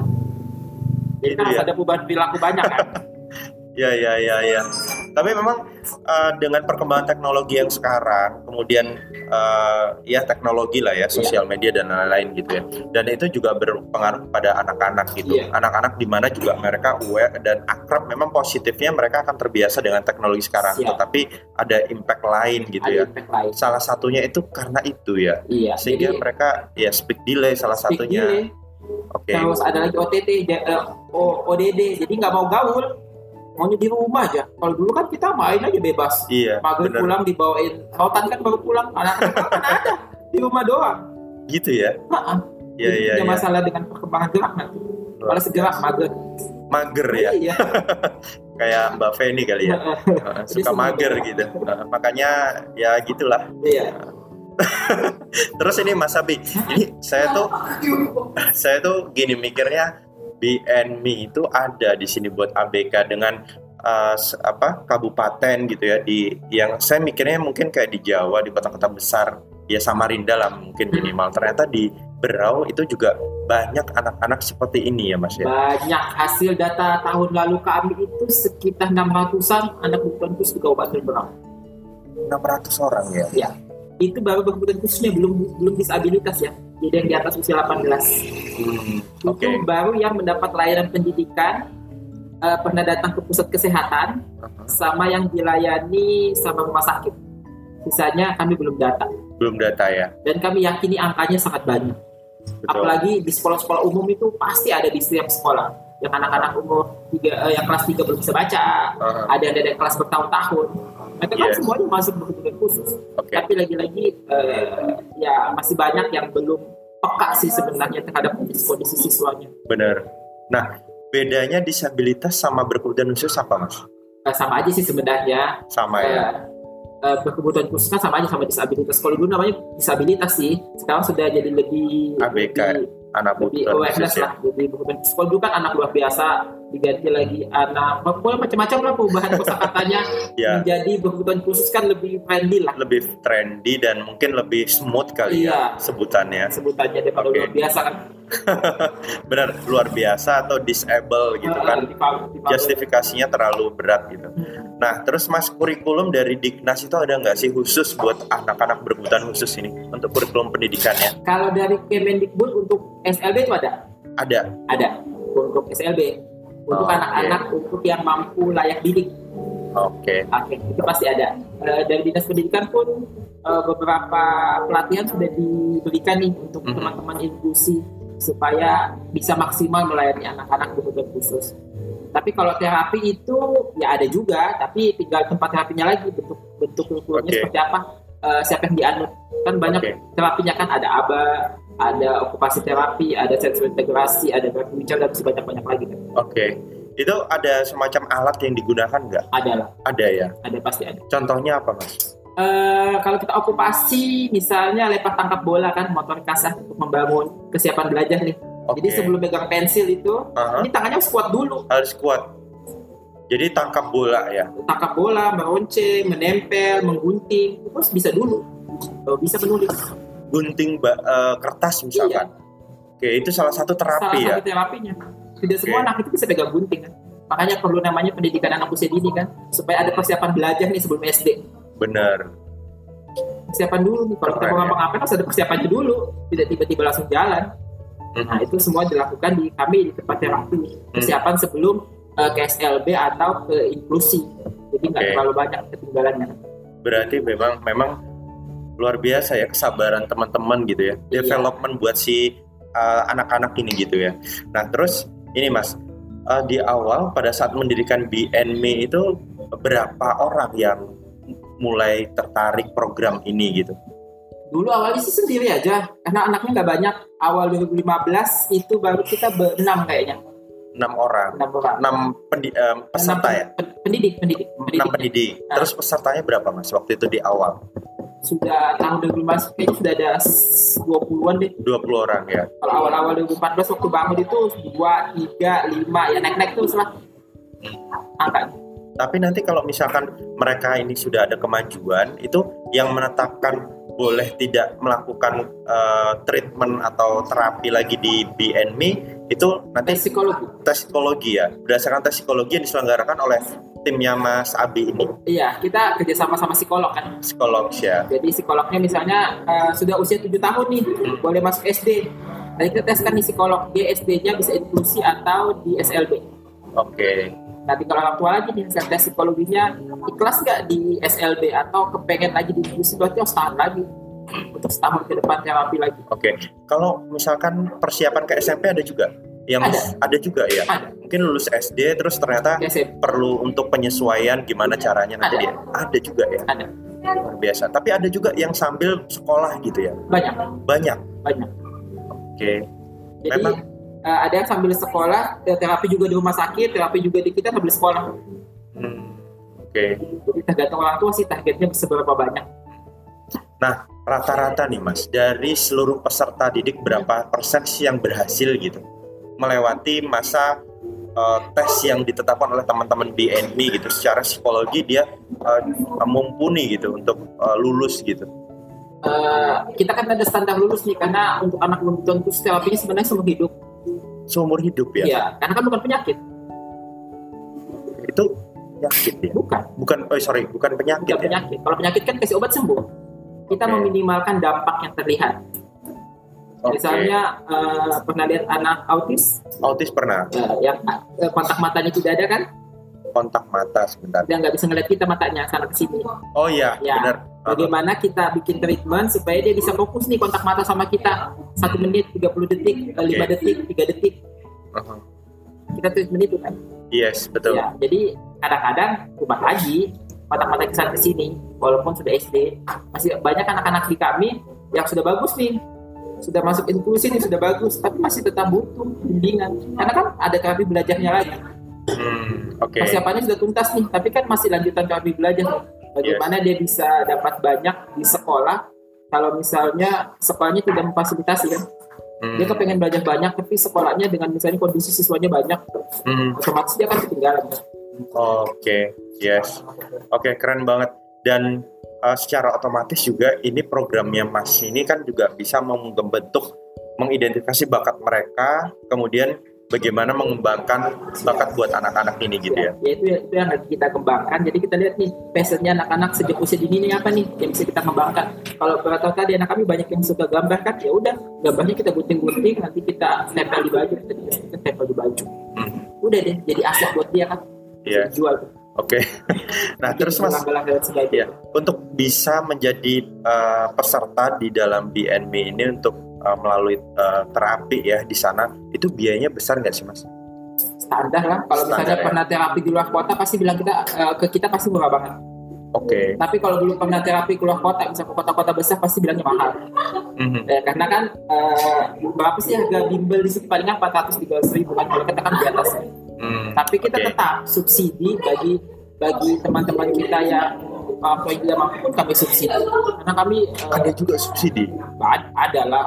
Kami selalu kasih itu kan. Karena kami percaya bahwa target kami ini tidak menengah atas tapi menengah bawah. Karena banyak anak-anak kalangan bawah yang butuh terapi tapi nggak bisa karena tadi mahal. Mm-hmm. kita yang subsidi. Jadi teman-teman yang uh, orang tua di kami yang mampu biasanya kami lebihkan SMP-nya untuk anak-anak yang di bawah. Oke. Okay. Anak-anak yang di bawah. Luar biasa sekali. Jadi uh, anak-anak yang mampu ini mungkin ada semacam subsidi buat anak-anak menengah ke bawah. Luar biasa sekali dan uh, social entrepreneurship iya, itu dapat ada. ada banget gitu. Uh, kalau dari enggak, ini kasihan nih yang kita tidak mampu tidak sekolah. Yes. Terus kalau mereka nggak sekolah, eh, ke SLB aja tidak mampu, ngapain? Jadi apa? Mm, betul sekali. Harus ada dari kita. Kalau kita hanya ngomongin bisnis, bagus mahal malah samakan aja sama Surabaya, samakan aja nih sama Jakarta. Tapi kan kita nggak yes. ngomongin itu. Betul. Target kita bukan menengah atas, menengah atas mereka yang kaya boleh lah Surabaya, tapi yang menengah bawah. Benar apalagi di kondisi pandemi ini ya yes kita maklum-maklum aja kalau nunggak sebulan dua bulan itu nggak ada masalah yes betul karena setahu saya mas kalau pendidikan semacam ini tuh biayanya luar biasa ya. karena teman saya dulu teman satu kelas ya waktu uh, kuliah saya nah itu kebetulan anaknya ABK yang kan kembar nih laki-laki dan perempuan yang laki-laki tuh ABK dan mereka harus sekolahin di Samarinda terus waktu itu di Samarinda mungkin gak ada perkembangan ya saya nggak ngerti karena mungkin kondisi uh, anaknya juga memang agak uh, treatmentnya mungkin agak beda gitu ya. Akhirnya disekolahin di Malang waktu itu. Dan di Malang pun prosesnya lama sekali mas. Sampai anak ini usia mau masuk SMP. Kemudian sekarang sudah mulai bagus, baru dibawa kembali ke Samarinda mas waktu itu. Jadi saya ngelihat uh, kasihan sekali teman saya itu sampai udah berusaha ke mana-mana lah istilahnya. Dan ya karena namanya uh, pengennya anak itu bisa normal ya iya. sehingga orang tua memang effortnya luar biasa. Apa pun dilakukan ya. Yes betul. Karena ini kan yang jelas kosnya sangat mahal dan waktunya kita nggak tahu sampai kapan kan semua hidup tadi kan yes betul dia masih ini tetap aja masih ada yang beda daripada teman-temannya seusia ya, dengan seusia dia. dengan dia gitu ya. Pasti ada aja bedanya okay. kan. Itu yang kita kerjakan supaya bisa sama nih. Dan mungkin sama dekat-dekat samanya aja sudah cukup. Yes. Nah, saya itu yang menarik sekali yang tadi Mas Abi katakan bahwa uh, eh, BNME itu juga apa ya, selain menyediakan lapangan kerja buat teman-teman, tetapi juga ada uh, ya, apa impact sosial yang di situ memang dibangun oleh teman-teman gitu buat uh, ngedevelop teman-teman anak-anak berkebutuhan khusus yang mungkin di Berau itu sama terbatas ya pendidikannya kemudian memberikan peluang buat yang tidak mampu gitu. Nah, uh, program ke depan apa nih Mas Mas Abi? Uh, targetnya sih kalau BNI sendiri sih pengen punya SD. Jadi kita pengen punya sekolah khusus. Mm-hmm. Sekolah khusus untuk anak-anak uh, disabilitas. Disabilitas. Uh, karena tidak semuanya bisa ditampung nih. SLB juga punya keterbatasan. Kami sendiri teman-teman di SLB sih kewalahan karena angkanya setiap penerimaan siswa baru sangat banyak. Mm. Dan SLB kan tidak mungkin menolak. Betul. Dengan keterbatasan, dengan guru yang sangat terbatas, SLB pun sampai sekarang sekolah guru. Mm Jadi okay. terus di sekolah inklusi kan ada kriteria khususnya kan tidak semua bisa dimasuk inklusi kan SD umum IQ-nya sudah 80 dan lain sebagainya. Hmm. Jadi susah lah masuk inklusi. Nah perlu ada sekolah khusus deh yang bisa yang dikejarnya bukan hanya akademik tapi hmm. ada non akademik yang lebih bermanfaat bagi mereka. Oke. Okay. Oke, okay, itu salah satu program ke depan ya Mas ya. Siap. Saya uh, support sekali bahwa ya semoga ini terlaksana gitu Mas karena untuk level seperti Kabupaten Berau saya yakin yang tadi Mas katakan jumlah ABK ini anak berkebutuhan khusus cukup banyak sekali dan pasti orang tua menginginkan pendidikan tempat pendidikan khusus buat mereka lah gitu. Oke Mas Abi, um, yang terakhir nih yang saya pengen uh, tahu Mas ya, kira-kira program yang menjadi uh, keunggulan dari BNME ini apa, Mas? Iya. Program yang paling menjadi value gitu ya, yang iya. sangat value, memiliki nilai spesial istimewa. Spesial istimewa ya. Yang yes. pertama kami bukan hanya berfokus pada uh, pendidikan yang persiapan, tapi kita punya import airnya itu apa. Jadi misalnya anak-anak ini uh, hobinya apa nih? Itu yang kita jadikan bagaimana supaya dari hobi ini bisa jadi produk. Oke. Okay. Nah, karena anak-anak harus punya produk nih. Benar. Harus ada sesuatu yang bisa dibanggakan. Misalnya hanya bisa itu doang. Gambar coret-coret kami pun yang hanya tiga garis, uh -huh. itu pun kami pun tempel di baju supaya orang tua ini bangga. Oh, ada hasil karya anakku nih. Yes, benar. itu yang kita butuhkan kan. Benar. Setuju. Kalau nanti gitu tidak ada produk yang terlihat kan, apa sih hasilnya nggak ada. Hmm. Tapi juga harus ada produk yang dihasilkan. Nah, jadi inilah yang lagi kita kepengen kembangkan bahwa anak-anak ini produknya punya nilai jual nih. Mm-hmm. Ini masih masih punya nilai nilai estetika kan nih. Nilai ya, jualnya masih ada kan. Bagaimana meningkatkan produk anak-anak ini jadi punya nilai jual yang lebih, jadi bisa bersaing nih. Jadi bisa dipajang nih di UKM Sentek tapi kayak anak itu bukan khusus. Oke, okay.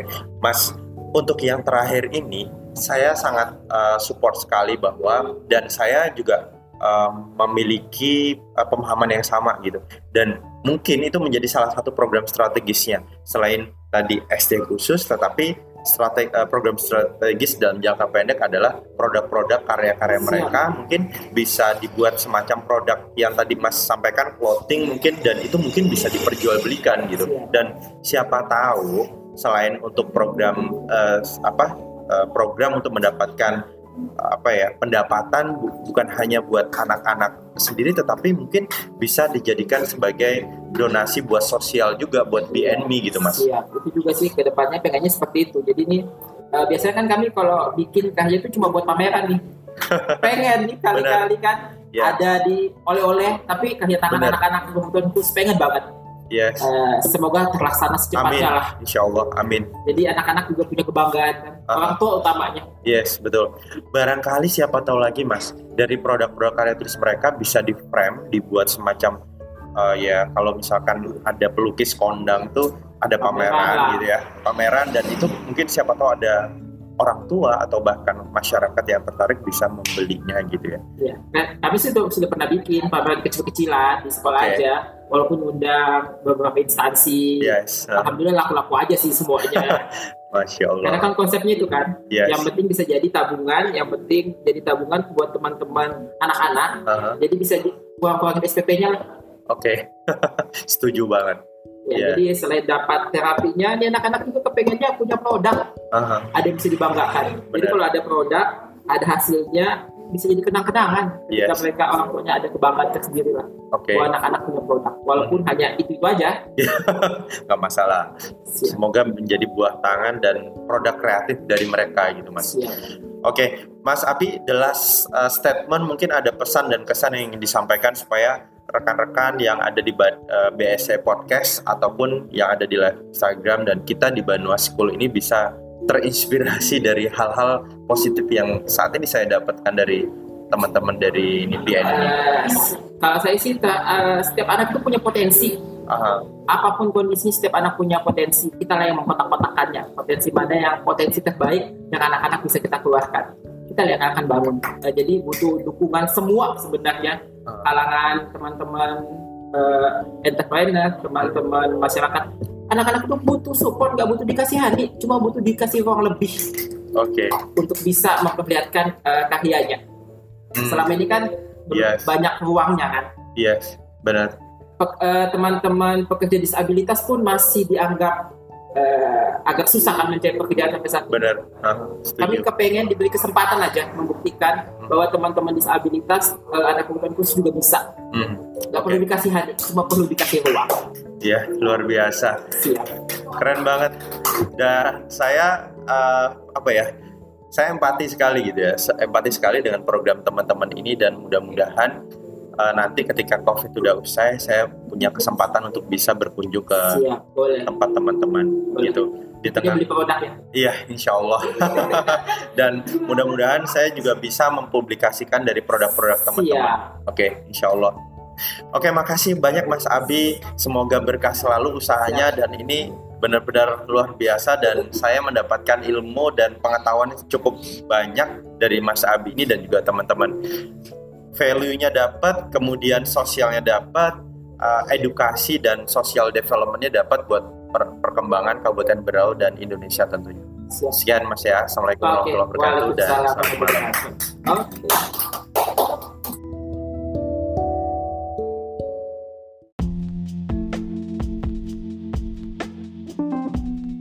Assalamualaikum warahmatullahi wabarakatuh. Selamat malam, salam sejahtera untuk kita semua. Uh, seperti biasa, Banua Entrepreneur kali ini menghadirkan salah satu speaker kita di malam hari ini di episode ke-19 untuk tema kita pada hari ini uh, mengenai edupreneur dan socialpreneur dalam menjawab pembangunan berkelanjutan. Terima kasih teman-teman yang sudah hadir meskipun yang live eh, yang live di kedai mungkin ada beberapa orang tapi tadi ada sedikit kesalahan teknis link Google Meet-nya trouble sehingga belum uh, terkoneksi. Tapi nggak apa-apa, so far ini saya rekam. Nanti teman-teman yang tidak bisa mengakses di Google Meet bisa uh, ngecek di podcast BSE podcast kita dan juga uh, saat ini kita juga live di Instagram di akun Banua School. Mas Asri, malam hari ini kita ngomongin masalah edupreneur dan social entrepreneurship. Nah, kebetulan beliau ini adalah salah satu praktisi di bidang ekowisata karena backgroundnya kebetulan uh, di kepariwisataan dan uh, lingkungan ya Mas Asri. Dan kebetulan beliau juga salah satu founder uh, ya Yakobi. Mungkin nanti beliau akan menjelaskan lebih detail perannya di Yakobi dan kiprahnya sampai saat ini. Langsung aja Mas Asri. Terima kasih Mas. Saiful Ya, selamat malam teman-teman semuanya. Terima kasih banyak ya sudah mengajak kami untuk bergabung di sini. Senang sekali bisa bersama-sama ya berbagi di tempat ini. Ini kayaknya nyaman sekali di sini ya. Di Amin, insya Allah. Pawon Panjapa ya. Mas. Yes. Pawon Panjawa, Pawon kayaknya nama Jawa ini ya mas. Pawon nama Jawa Mas Asri. Oh, Oke. Okay. Kalau Van Java itu sebenarnya ngadopsi dari Jawa Barat sih gitu ya. Uh, karena waktu itu menu kita ada menu khas Jawa sama Jawa Barat, makanya dikombinasi. Pawon Van Java. Berarti bukan cuma kopi aja ya? Bukan kopi aja. Artinya juga selain kita bisa ngopi juga bisa pesan makanan gitu ya? Betul. Ya. Tapi ini sangat menarik sekali ya Mas ya karena apa? Kita berbicara tentang edupreneur dan socialpreneur. Yes. Tapi sebelumnya juga saya ingin mengucapkan terima kasih banyak kita sudah mengundang di hadir di sini ya di tempat ini untuk bisa sama-sama berbagi. Hmm. Sebelum perkenalkan, nama saya Asri. Yes. Um, saya sehari-hari bekerja sebagai uh, praktisi di bidang pariwisata atau ekowisata ya. Kemudian juga okay. tadi sudah dijelaskan saya juga salah satu dari founder Yakobi. Yakobi okay. itu adalah Yayasan Komunitas Belajar Indonesia. Yayasan Komunitas Belajar Indonesia. Itu isinya teman-teman yang ada di Berau atau mencakup seluruh wilayah Indonesia, Mas Asri? Uh, sejauh ini sih kita itu uh, di Berau aja, Mas. Jadi kita lebih okay. fokusnya ke lokal. Ya, um, kita memang organisasi lokal tetapi terdata terdaftar di nasional. Terdaftar di nasional. Ya, jadi organisasi lokal tapi terdaftar nasional. Oke, Mas Asri, uh, kalau boleh tahu itu start start bisa mendirikan Yakobi tahun berapa? Terus alasannya kenapa harus mendirikan Yakobi? Padahal kan di Berau ini juga banyak yayasan lembaga pendidikan gitu. Oh iya mas, ini okay. pertanyaannya Nggak, mungkin ada ada value yang dimiliki oleh Yakobi sehingga Yakobi masih terus eksis sampai sekarang gitu. Ya, jadi uh, Yakobi didirikan di tahun 2011 ya, Oke, tepatnya 2011. tanggal 18 Agustus 2011. Aha. Jadi se- sekarang sudah sekitar uh, 9 tahun. ya, Mas. 9 tahun. Ya. Oke. Jadi alhamdulillah masih bisa eksis sampai sekarang. Um, salah satu alasannya bahwasanya kita melihat uh, banyak sekali generasi muda kita yang mereka memiliki chance untuk bisa berkembang Hmm. dengan baik untuk bisa mengakses pendidikan yang lebih luas, namun uh, ada ada batasan yang dihadapi. Oke. Kemudian um, kita menyadari juga bahwa uh, kita ingin melakukan aksi-aksi sosial yang berdampak luas kepada masyarakat. Oke. Nah, tapi dari sektor pendidikannya ini yang kita pengen garap. Jadi memang Yakub itu lebih banyak fokusnya ke ya, pendidikan, Pendidikan, lingkungan, lingkungan, ya dan uh, lingkungan dan juga ke pariwisata. kepariwisataan. Oke.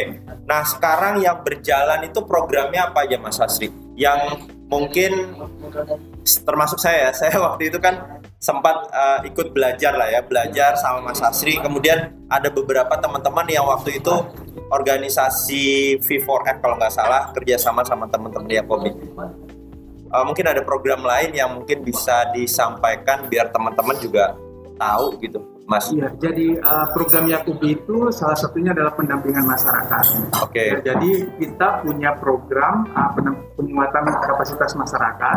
oke, Ya, kemudian uh, yang lainnya juga adalah salah satu misinya Yakub itu adalah menginggriskan berau, makanya pengembangan penguatan di sektor uh, bahasa Inggris juga kita bahasa kembangkan. Inggris, oke. Kemudian di pendidikan juga ya. Oke. Di sejak awal sih kita menyadari bahwa uh, ruang ruang ini harus diisi dan di, khususnya kepada generasi muda. Jadi kita berusaha untuk bagaimana memberi dia uh, peluang untuk bisa berubah. Makanya tagline-nya apa uh, Yakub itu adalah nurturing people, transforming life. Jadi Transforming life. Ya, nu- nurturing people, transforming life. Jadi artinya kita berusaha bagaimana memberi uh, uh, pendidikan. Berusaha bagaimana memberi dia ruang belajar yang baik, kemudian Mhm. mendorong dia, mendidik dia, sehingga kelak dia bisa uh, mengubah hidupnya menjadi lebih baik. Jadi ber- ber- bertransformasi menjadi lebih baik. Oke, Nah, ruang-ruang ini yang kami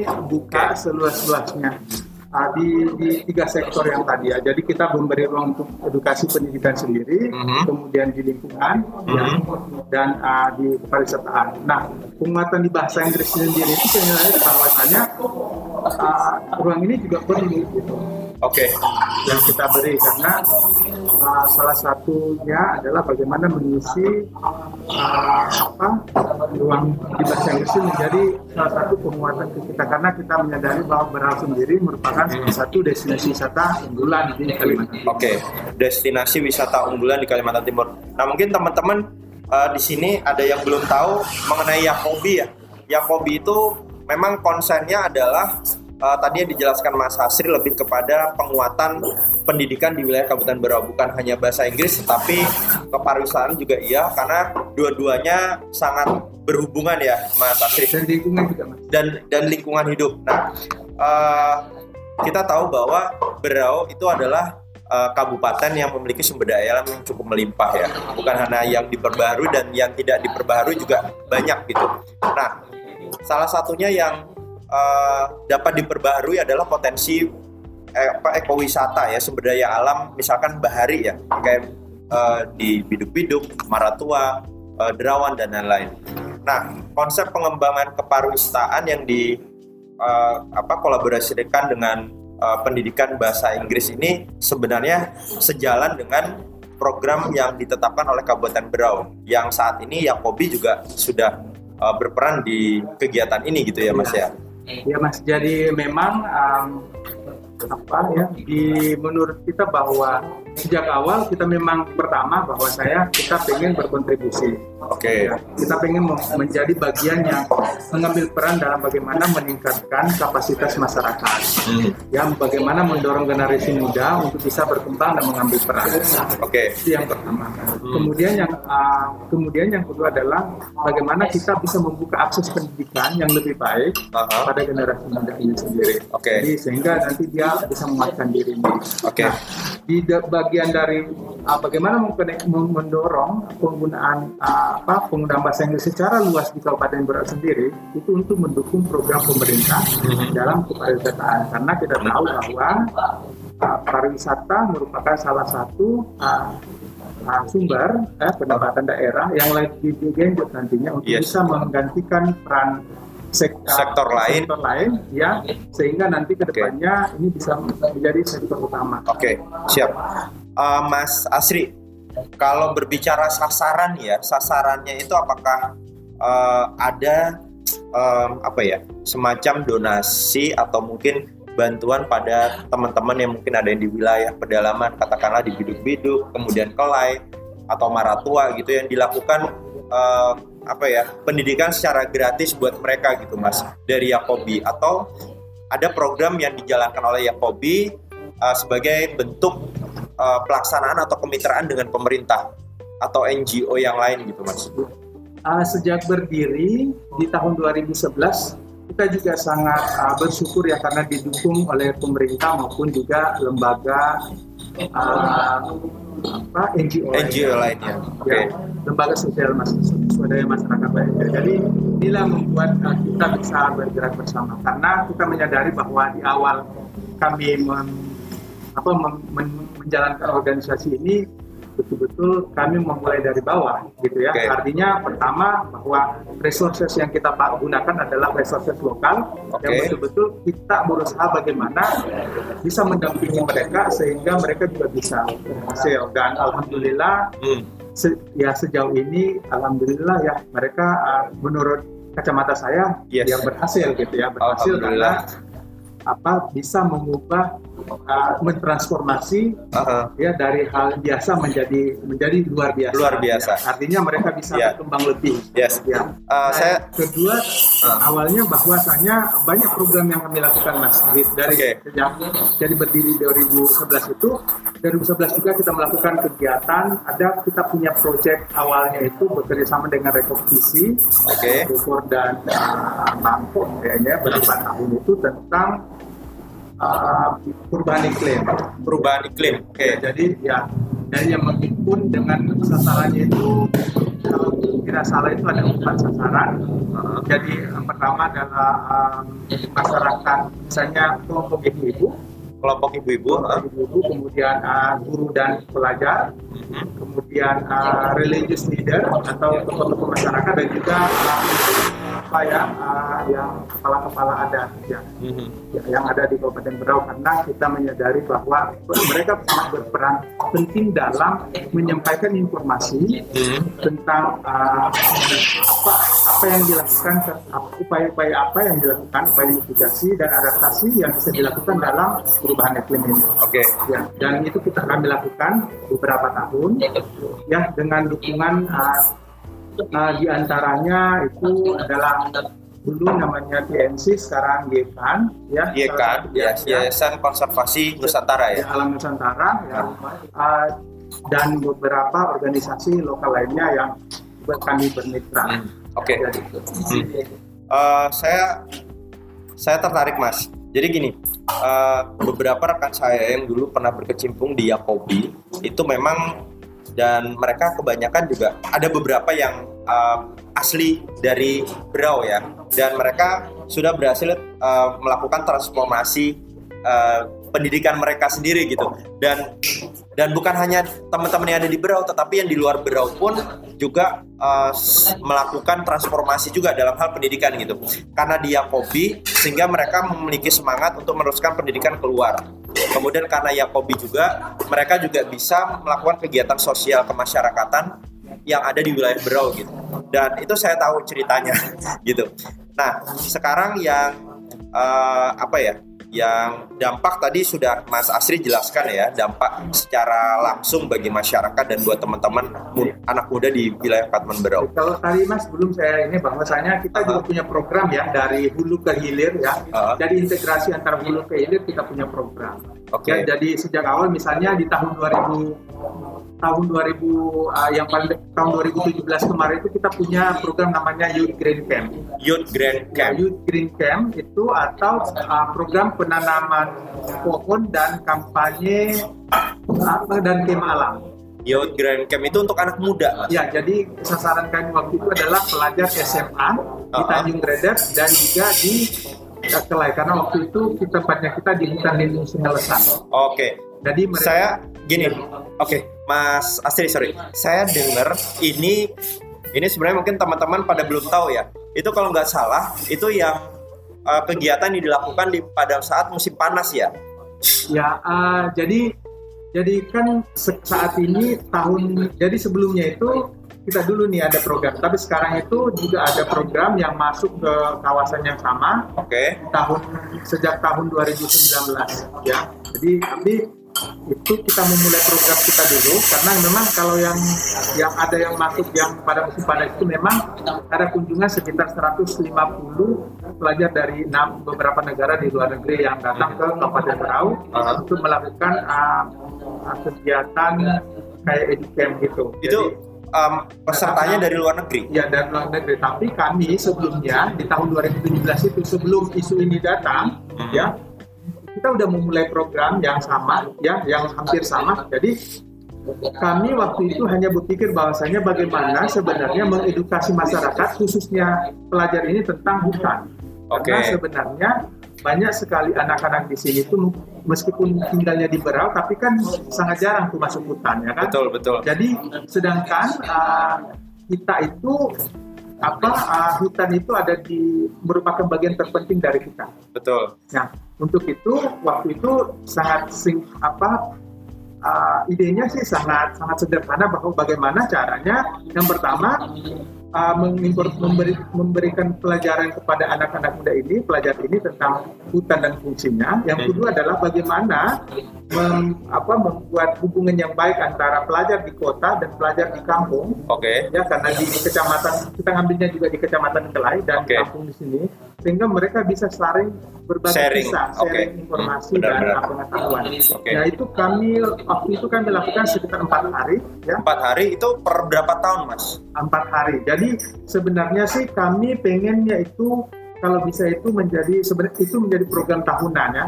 Oke. Okay. Tapi tahun lalu tidak sempat karena ternyata ada program lain yang masuk juga hmm. yang dari ini dan Yakobi itu juga diminta untuk mendam, men, menjadi bagian dari program itu ya. Itu karena, sorry, karena mas. sejak awal ya, Yakobi se, selaku IO event organizer. Uh, kalau dibilang IO juga iya tapi juga bukan karena okay. sejak awal di di Lesan Dayak itu ada organisasi yang mendampingi masyarakat mm -hmm. yang namanya uh, OET uh, uh, ya kemudian ketika programnya mereka untuk ekowisata itu dikucurkan mm-hmm. dan dari luar negeri ada program virtual masuk, okay uh, mereka meminta Yakobi untuk mendampingi masyarakat. Jadi kami di sana selama enam bulan, jadi mendampingi masyarakat tentang bagaimana penguatan kapasitas bahasa Inggrisnya, okay. kemudian bagaimana juga berbagi pengetahuan tentang pengelolaan wisata, karena masyarakat sendiri di sana itu juga perlu dampingi tentang wisatanya. Luar kami biasa. yang mengambil peran itu, sehingga, uh-huh. nah ketika pelajar dari beberapa negara itu masuk, sebagian besar Yakobi sendiri terlibat aktif di dalam kegiatan itu uh-huh. dari persiapan sampai semuanya selesai. Ya, jadi dari keren, kami keren. dan kami mengambil banyak pelajaran ke, um, dari kegiatan-kegiatan mereka yang kemudian kami berpikir bahwa oke okay, karena di tahun 2017 kami melakukan kegiatan yang sama meskipun kami belum tahu kegiatannya kalau internasional seperti ini. Yes. Ketika kami seka, sekarang maksudnya setelah mengikuti kegiatan mereka juga terlibat aktif di dalamnya, hanya beberapa poin-poin yang hmm, kayak bagus ke depannya itu bisa di apa ya diadopsi, okay. diadopsi ya. Ya karena betul-betul kalau yang internasional itu memang betul-betul itu scientific way, scientific base itu mereka lakukan gitu.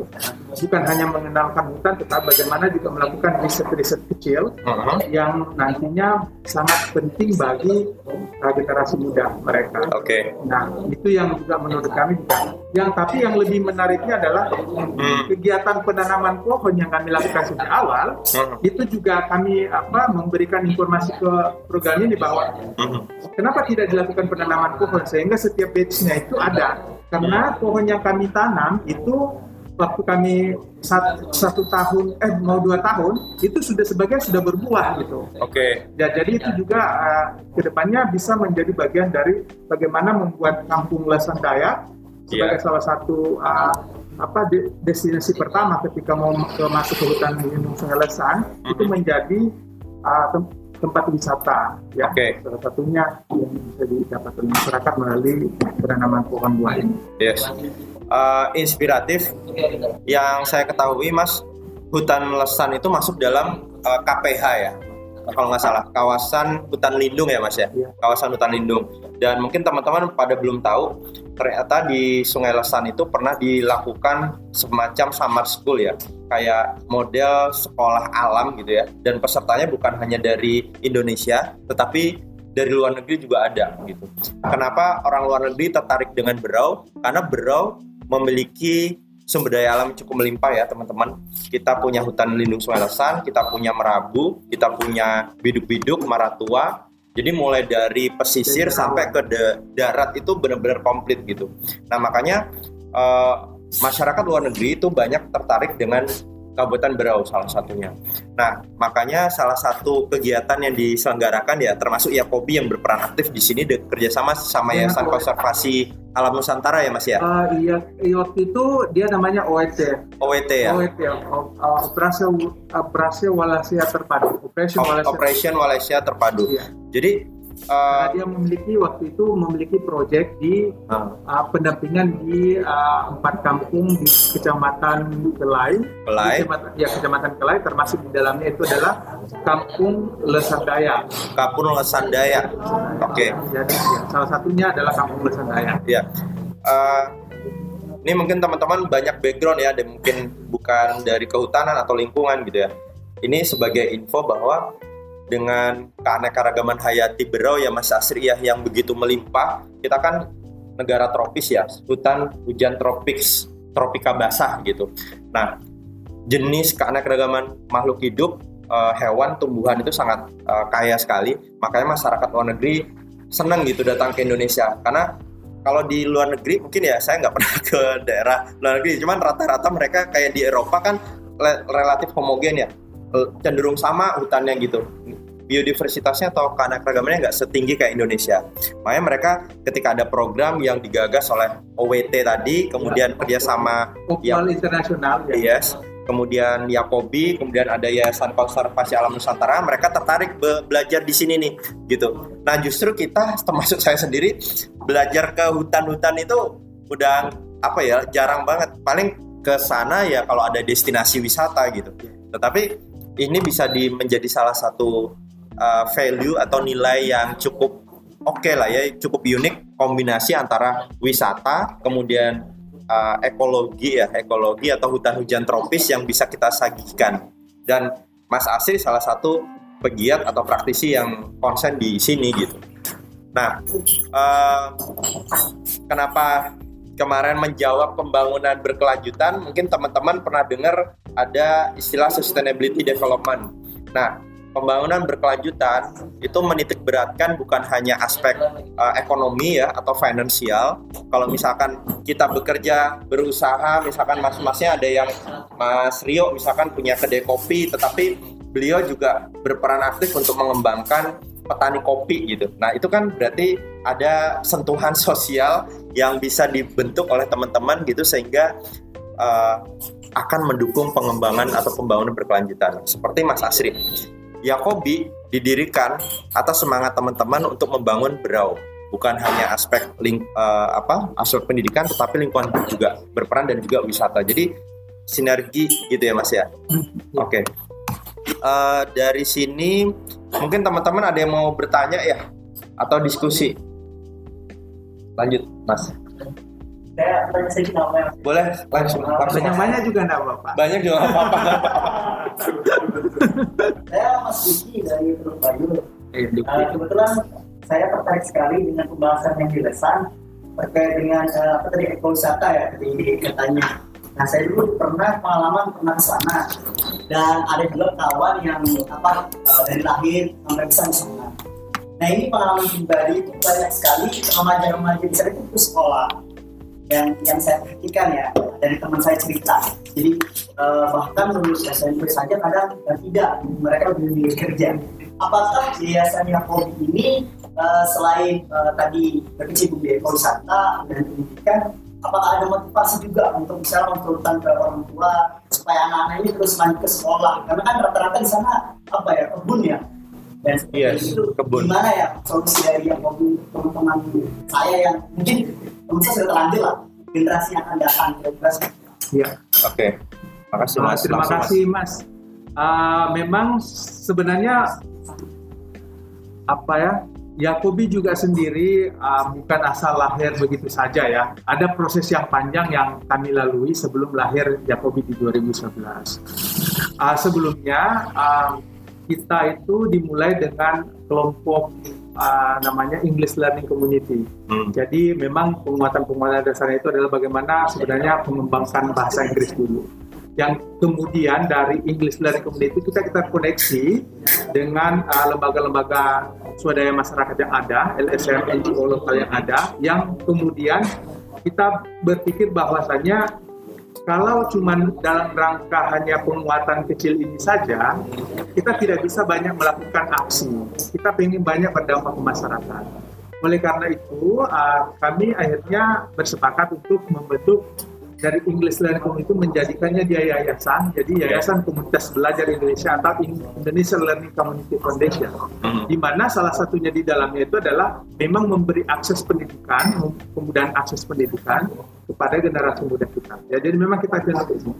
Beberapa karena apa kampung lesan dan kampung di, di Kelai itu merupakan bagian dari tempat kami dulu bekerja, ya, jadi melakukan kegiatan, makanya beberapa itu kita dorong kita hmm. dorong ya salah satunya dulu bekerja sama dengan uh, TNC sendiri karena mereka ada dampingan di daerah sana itu berusaha ayo anak-anak mudanya didorong untuk sekolah dan hmm. sejak uh, beberapa tahun mau 8 8 9 tahun ini sekarang ketika saya terakhir ke sana ya uh, tahun lalu itu itu saya melihat bahwa banyak sekali sudah yang sekolah yang dulunya ketika kami ke sana program pertama itu adalah program pertama camp, camp. ada juga uh-huh. campnya kita bekerjasama dengan DNC waktu itu itu yang si bolangnya sendiri itu udah kuliah gitu kemarin pada saat kita ada program yang dari Hopewell International itu yang membawa pelajar dari luar negeri mm-hmm.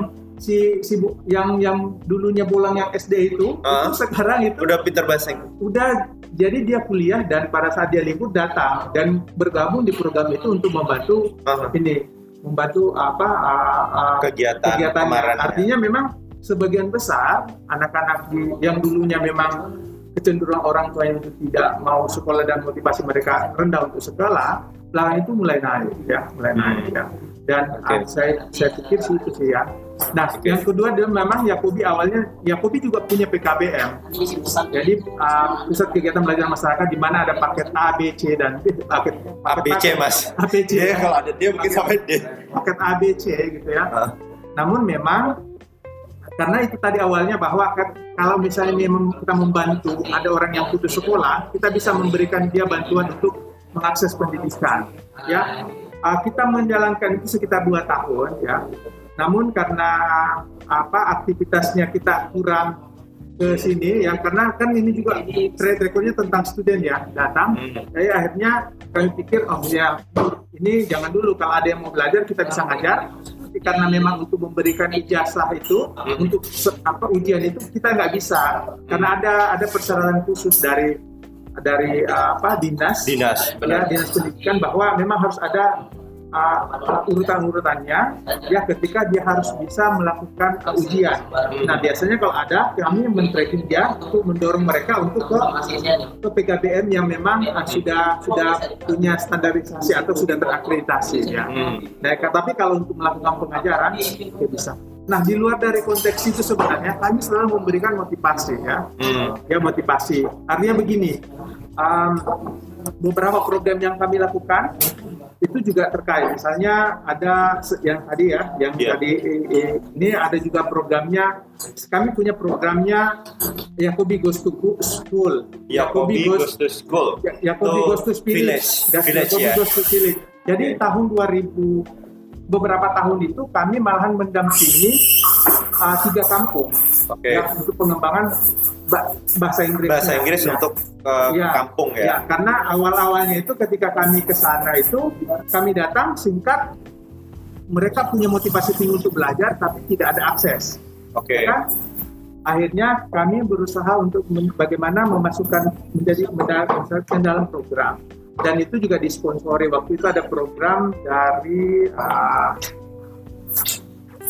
ada salah satu program yang ada uh, bekerja dengan Aku Nusantara. Itu jadi akhirnya yang setiap yang yang yang biasanya itu kami ke sana di kerjasama dengan kampung atau kampung yang datang ke kami gitu difasilitasi jasa transportasi atau kami ke sana sendiri melakukan aktivitas biasanya 2 sampai tiga hari pengajaran kemudian balik lagi bukan hanya mengajarkan di bahasa Inggris tapi motivasi gitu ya. Nah, kemudian ketika uh, program aku energi itu ada, kami mengusulkan bagaimana kalau kita bisa kolaborasi. Akhirnya okay. kami diberi ruang untuk bekerja mendampingi tiga kampung.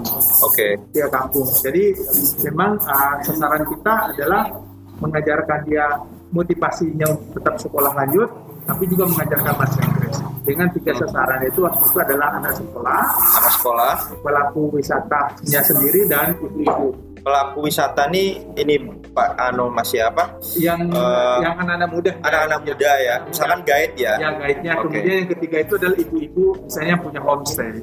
Okay. Nah, jadi tiga kampung waktu itu kami sasar Kampung Merabu, Kampung Long Beliu, Long Beliu dan Kampung Teluk Sumbang. Oke, okay, Teluk Jadi Sumbang. tiga kampung itu kami sasar. Long jadi, sorry, Long Beliu di mana itu? Long Beliu itu di Longgi, Longgi. Longgi Kelai ya? juga ya, jadi yang Kelai. Ya, okay. jadi uh, itu yang dan beberapa program-program sebelumnya sebenarnya yang yang kita udah lakukan ya, ya kita okay. udah lakukan. Nah, belakangan ini uh, kami tetap aktif melakukan pendampingan ya. Sekarang kita lebih fokus kepada pengembangannya juga di sektor pariwisata. Uh, ya, uh, tahun lalu kita mulai membuka satu program kembali namanya English Camp for hmm. Tourism. Jadi pelaku-pelaku wisata di beberapa kita di beberapa empat atau lima ya, mulai dari ada Marat, uh, Maratua, Derawan, Tanjung Batu, uh, Semanting, kemudian Sendayak, Merabu, Tanjung Bradap itu kita gabungkan himpun mereka di dalam satu rumah di ya kita fasilitasi itu mereka tinggal 10 hari. Jadi belajarnya bahasa Inggris plus pariwisata. Oke. Okay. Jadi mereka memang ya ya namanya ini jadi ya belajar bahasa Inggris, bagaimana berkomunikasi bahasa Inggris, tetapi juga kita menyisipkan itu uh, tentang kepariwisataan. Jadi belajar bagaimana menjadi seorang pemandu yang baik, bagaimana melayani, gitu, bagaimana konsep pariwisata itu bagaimana, ekowisata itu apa gitu. Okay. Jadi memang kita menyisipkan ini supaya mereka selain belajar bahasa Inggris juga yes. punya kekuatan. Nah, terakhir ini baru-baru bulan belum sampai bulan ya bulan lalu ya, bulan 9 ini bulan 9 September kemarin ini ah, baru aja itu kami baru saja juga melakukan program yang hampir sama ya namanya kami beri nama uh, Basic English Learning in COVID-19 hours. Okay. Ya jadi jadi karena ini COVID jadi kita tidak bisa lagi merumahkan mereka. Uh -huh. Jadi kami tetap memberikan mereka pelajaran selama 10 hari. Oke. Okay. Khusus untuk pelaku teman-teman pelaku wisata. Namun durasinya memang kita persingkat gitu ya. Hmm. Pertemuannya juga tidak full satu hari, tetapi ada selama 10 hari dan itu juga belajar bahasa Inggris plus pariwisata. Bahasa Inggris plus pariwisata. Yes, ya. Jadi kita ngajarkan Keren, dia keren. tentang kita ngajarkan dia selain bagaimana mengenalkan diri gitu. Bahasa Inggris juga kita mengajarkan dia bagaimana ketika belajar tentang time, kita juga mengajarkan dia tentang itin, membuat itinerary, Uh-huh. kemudian belajar tentang ah, apa ya ah, hospitality, Oh, ya keramah-tamahan, bagaimana menjadi pemandu, kemudian uh, ekowisata, Oke. apa-apa itu, itu konsep-konsep yang itu yang kita juga kemudian cross culture understanding. Oke. Jadi kita memasukkan apa materi ini dalam pengajaran kita sehingga mereka juga bisa mendapatkan insight ya bahwa sebenarnya pariwisata begini loh, bukan cuma hal yang dia hadapi saat ini, tapi ada hal-hal lain yang sederhana mungkin, tetapi itu menunjang pelayanan. Oke. Siap. Gimana Mas? Kejawab. Nggak terjawab, tapi eh, ini dalam arti diberi yang bisa untuk anak-anak di sana ketika masnya eh, mengajarkan tadi katanya masih Iya. Ya, jadi jadi uh, apa konsep kita itu ada yang jadi uh, ada yang berbayar, ada yang tidak.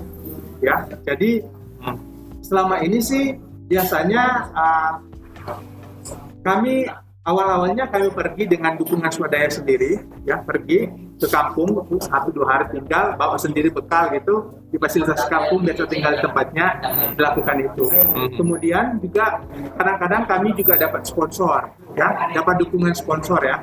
Bagi teman-teman itu misalnya dari perusahaan, salah satunya juga itu yang mendukung kami adalah uh, Bropol juga Bropol, ya. Bropol juga Oke. membantu yang membantu kita di beberapa kali program kita yang kita lakukan ya, ya. Aha. Jadi itu juga. Nah, memang ini yang yang ini.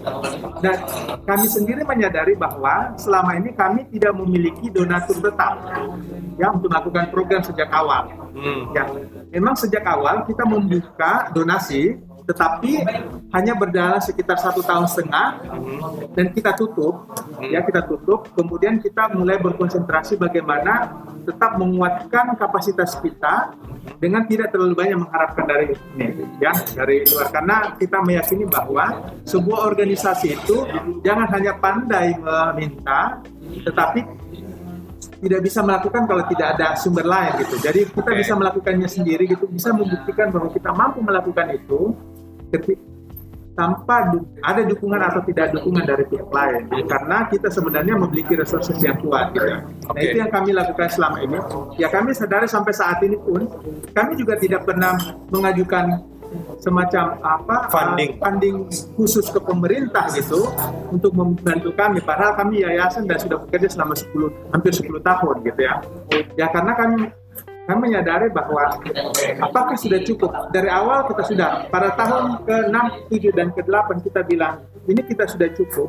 Namun ya kayaknya sih ya udah kita jalan aja kita jalan aja dulu. Kalau nanti mereka udah tahu bahwa rekor track record kita ada pastilah. Karena kan kita juga tidak pengen apa ya terlalu meminta gitu. Ya karena kami pada konsepnya adalah bagaimana tetap berkontribusi gitu. Oke. berkontribusi. Kalau ke depannya ada yang berminat ya oke dengan syukur alhamdulillah karena sebenarnya kami masih memiliki mimpi nih ya Oke. kami masih memiliki mimpi untuk membuat uh, apa Yakobi Learning Center ya Yakobi. Learning, ya Yakobi Learning Center itu adalah kalau dulu kami punya itulah mimpi terbesarnya kami adalah satu memiliki tempat at least setengah hektar setengah hektar di mana di dalamnya akan ada dilakukan misalnya apa kebun or- organik ya. Kebun organik, kebun oke. organik yang ada ya. Jadi memang orang belajar lingkungan di situ. Kemudian ada training center untuk belajar bahasa dan pengetahuan-pengetahuan lainnya ya. Yang kemudian juga ada misalnya ada office-nya sendiri ada perpustakaannya ada ruang belajar atau tempat menginap. Nah, jalannya kami sudah buka dengan cara bekerja sama dengan uh, apa ya orang-orang dari luar negeri ya karena beberapa kali kami kedatangan volunteer dari luar Hmm. yang datang ke sini untuk membantu kami. Dengan konsep yang kita bangun ini bahwa mereka boleh stay dengan kita, tetapi dengan mengajarkan keilmuan yang dia miliki. Kalau dia ahli fotografi, kenapa tidak kita Hmm. dia mengajarkan orang fotografi gitu ya? Ya, Dengan ya. hanya memberi mereka ruang untuk membantu. Jadi itu dan itu beberapa kali mereka sudah datang hmm. ya mereka sudah mimpi ini sebenarnya yang yang pengen kami tetap apa ingin wujudkan ya ingin wujudkan hmm. ya tidak banyak sih setengah hektar ya minimal setengah hektar lah ya, ya, ya. sedangkan ada ruang di depan di belakang untuk perkebunan organik teman-teman kita misalnya Mas Gilang uh, Mas itu sudah belajar tentang permakultur ya hmm. dia udah belajar tentang permakultur dan saya pikir dia ahli dalam permakultur ada Mas Fahri sebagai salah satu Yakobi juga uh -huh. yang memang juga dia ahli dalam bidang itu ya dengan hmm. juga uh, konsep lingkungan yang dimiliki dan teman-teman lainnya mendukung ya termasuk di dalamnya juga Sariadi yang ada ya jadi apa anak-anak muda yang ada di sekitar kita ini mereka memang orang-orang yang punya mimpi yang yang yang sampai saat ini pun kita masih pengen bahwa eh kita harus mewujudkan mimpi kita ini loh ya. Yeah. Ya itulah untuk itulah saat ini yeah, ya kami yeah. masih berserak-serakan gini karena belum dapat tempat tapi yeah. itu idenya masih tetap mengkristal dan saya percaya, yakin dan percaya bahwa suatu waktu dalam waktu yang dekat itu ini akan terwujud gitu. Ini akan terwujud karena konsepnya sudah punya, apa ya orang-orangnya kita udah punya, tinggal cari tempatnya aja. Pas siapa tahu melalui mudah-mudahan dengan perbincangan ini ada yang mau Amin. Ya, ada yang Amin, membantu gitu ya, misalnya Amin. dia membantu ya. Yeah. Seperti itu sih Mas jadi kita berharap misalnya kalau ada liburan anak sekolah nggak perlu jauh-jauh ke mana gitu hmm. datang ke tempat kita belajar bukan cuma belajar bahasa Inggris misalnya yeah. pengantar kita pastinya bahasa Inggris ya karena kita salah satunya itu adalah penguatan di situ okay. ya salah satu value-nya bahasa awalnya ya. bahasa Inggris ya mas salah satu value-nya bahasa Inggris karena salah satu misinya ya Bukti adalah menginggriskan berau oke okay. ya menginggriskan berau dalam konteks yang luas ini makanya banyak sekali program yang kami lakukan hmm. misalnya Goes to School, PEL, Pan English Facilitation kemudian ada Hore Holiday Ramadan English, itu kemudian okay. ada ETT Enlightening Tutor Training jadi orang dan ini juga yang ini bahwa saya kami sendiri yang Yakobi sendiri itu bahwa kalau anda masuk ke sana bukan hanya anda anda belajar okay. di sini masuk ke organisasi tapi saya berharap bahwa anda apa yang anda inginkan mimpi-mimpi anda itu bisa juga didorong oleh organisasi jadi organisasi merupakan jembatan untuk mereka okay. itu yes. itu yang salah satu yang kadang-kadang ketika orang mau bergabung kita tanyain what is your dream ya apa mimpimu gitu kemudian apakah nanti menurut kamu apakah organisasi bisa membantu kamu jangan sampai kamu hanya masuk ke dalam bekerja begitu waktu terbuang percuma kamu tidak yeah. meraih mimpimu gitu hmm. nah ini yang kita ingin dorongkan jadi kita juga mengajarkan dia bagaimana entrepreneur.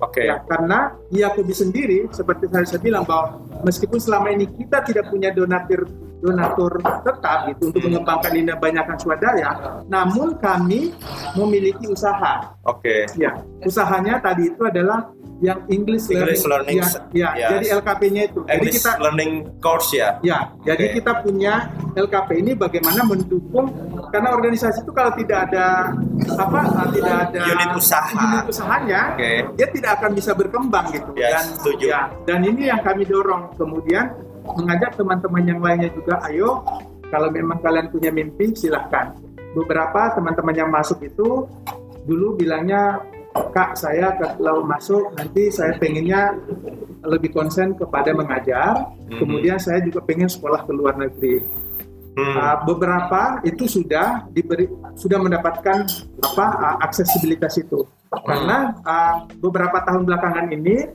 kita kayaknya sejak 2017 itu kita punya apa hubungan yang baik dengan kedutaan. Okay. kedutaan Amerika salah satunya ya.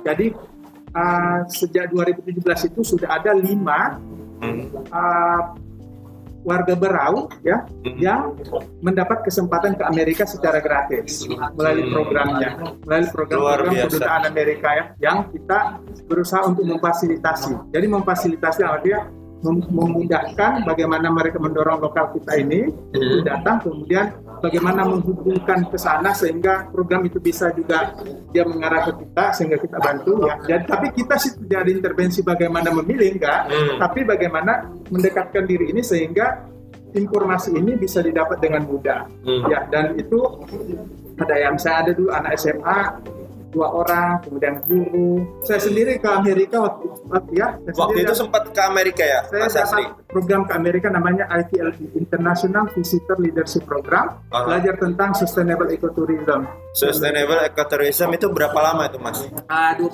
eh, tiga minggu. Yang ngadakan dari mana Mas? New York? Kedutaan New York Amerika. University. Oh, Jadi kedutaan Amerika. Jadi Oke. itu disponsori langsung sama kedutaan Amerika.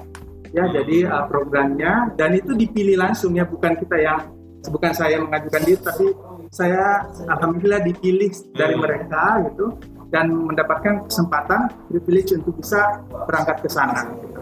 Luar biasa sekali. Ya, jadi ya itu juga sih sebenarnya Mas. Jadi kemudian kita juga mendorong teman-temannya. Nah, belakang ini uh, sejak beberapa tahun ini kita juga ada program namanya Yakobi Bacarita. Hmm, Bacarita itu berbagi kisah mendebar inspirasi. Oke. Nah, berbagi kisah mendebar inspirasi kita berharap bahwasanya inspirasi-inspirasi rekan-rekan yang lain ini bisa memicu Semangat buat semangat teman-teman yang yang lain. yang lain. Oke. Ya, jadi uh, itu sejak 2018 itu kita membuatnya secara offline, ya kita buat seminar besar.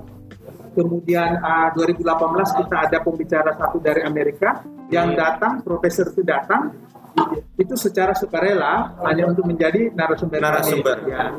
Kemudian tahun 2019 kemarin itu kedutaan Amerika juga mengirimkan kami dua narasumber dari Amerika sendiri Ah, itu uh, dia uh, apa ya mereka datang ke sini gitu.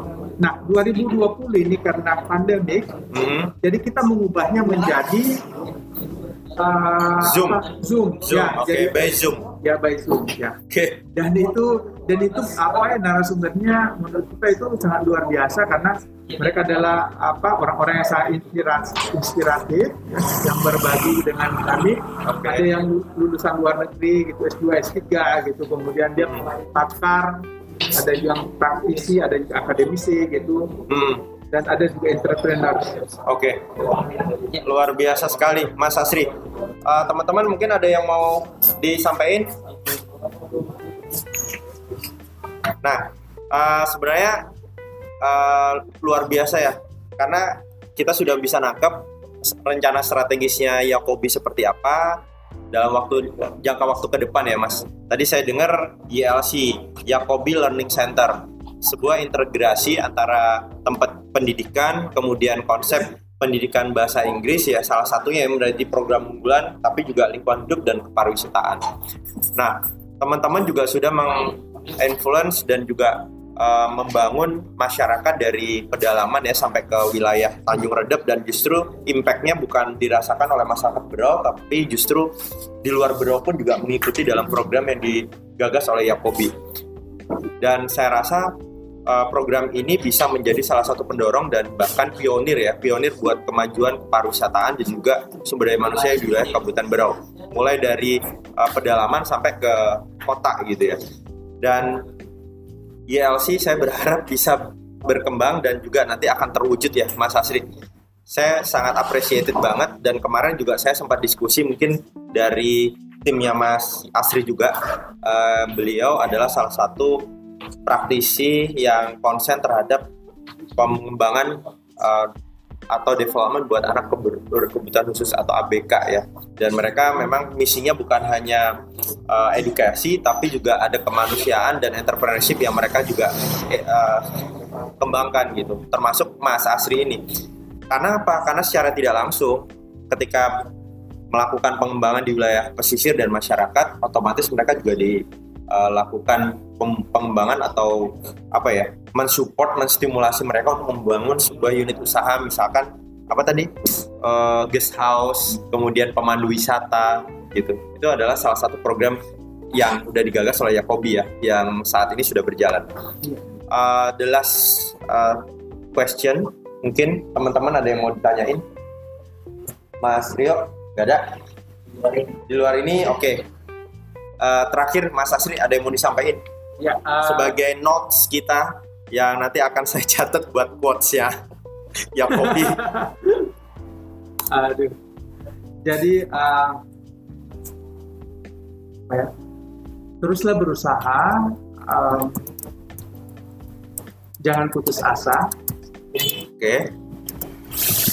uh, kalau niatnya baik, insya Allah ada jalannya. Oke. Okay. Jadi uh, ya Kobi tetap memegang memegang quote bahwa nurturing people transforming life uh-huh. karena ini memiliki makna yang besar yang dalam. Okay. Jadi ini yang terus kami usahakan agar agar ini bisa tetap terjaga dan uh, bisa terus dapat berkontribusi buat masyarakat. Okay. Jadi uh, ya uh, kami berharap juga bahwa buka mimpi-mimpi kami ya bukan hanya kepada kami sendiri di Apobi tapi juga dapat berkontribusi secara luas untuk Kabupaten Berau dan juga untuk mhm. Indonesia. Mm-hmm. Okay. Makanya kami uh, banyak melakukan kegiatan-kegiatan yang yang uh, bisa dirasakan ya kalau istilah orang ya apa ya bekerja di apa think act, act locally uh, think, think globally, globally ya. Okay.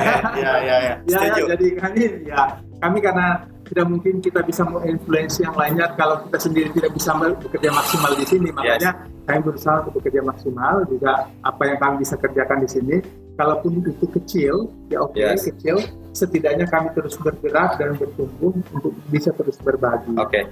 karena inilah uh, apa ya karena satu adalah sebaik-baik manusia adalah yang bisa yang bermanfaat, bermanfaat buat orang lain. Orang lain. Oke. Okay. Thank you banget dan inspiratif banget dari Mas Asri yang sudah berbagi buat kita semua semua tentunya uh, kita bisa membangun diri kita gitu ya sebaik-baik mungkin supaya bisa bermanfaat buat orang lain dan ketika kita melakukan hal yang positif buat orang lain secara otomatis kebaikan juga akan berpihak pada kita dan juga mendukung keberlanjutan dan kesejahteraan ya masyarakat kita di wilayah Kabupaten Berau dan juga Indonesia. Terima kasih teman-teman udah hadir Terima kasih Mas Asri. Kita diskusi lepas setelah kita tutup. Thank you. Selamat malam. Assalamualaikum warahmatullahi wabarakatuh.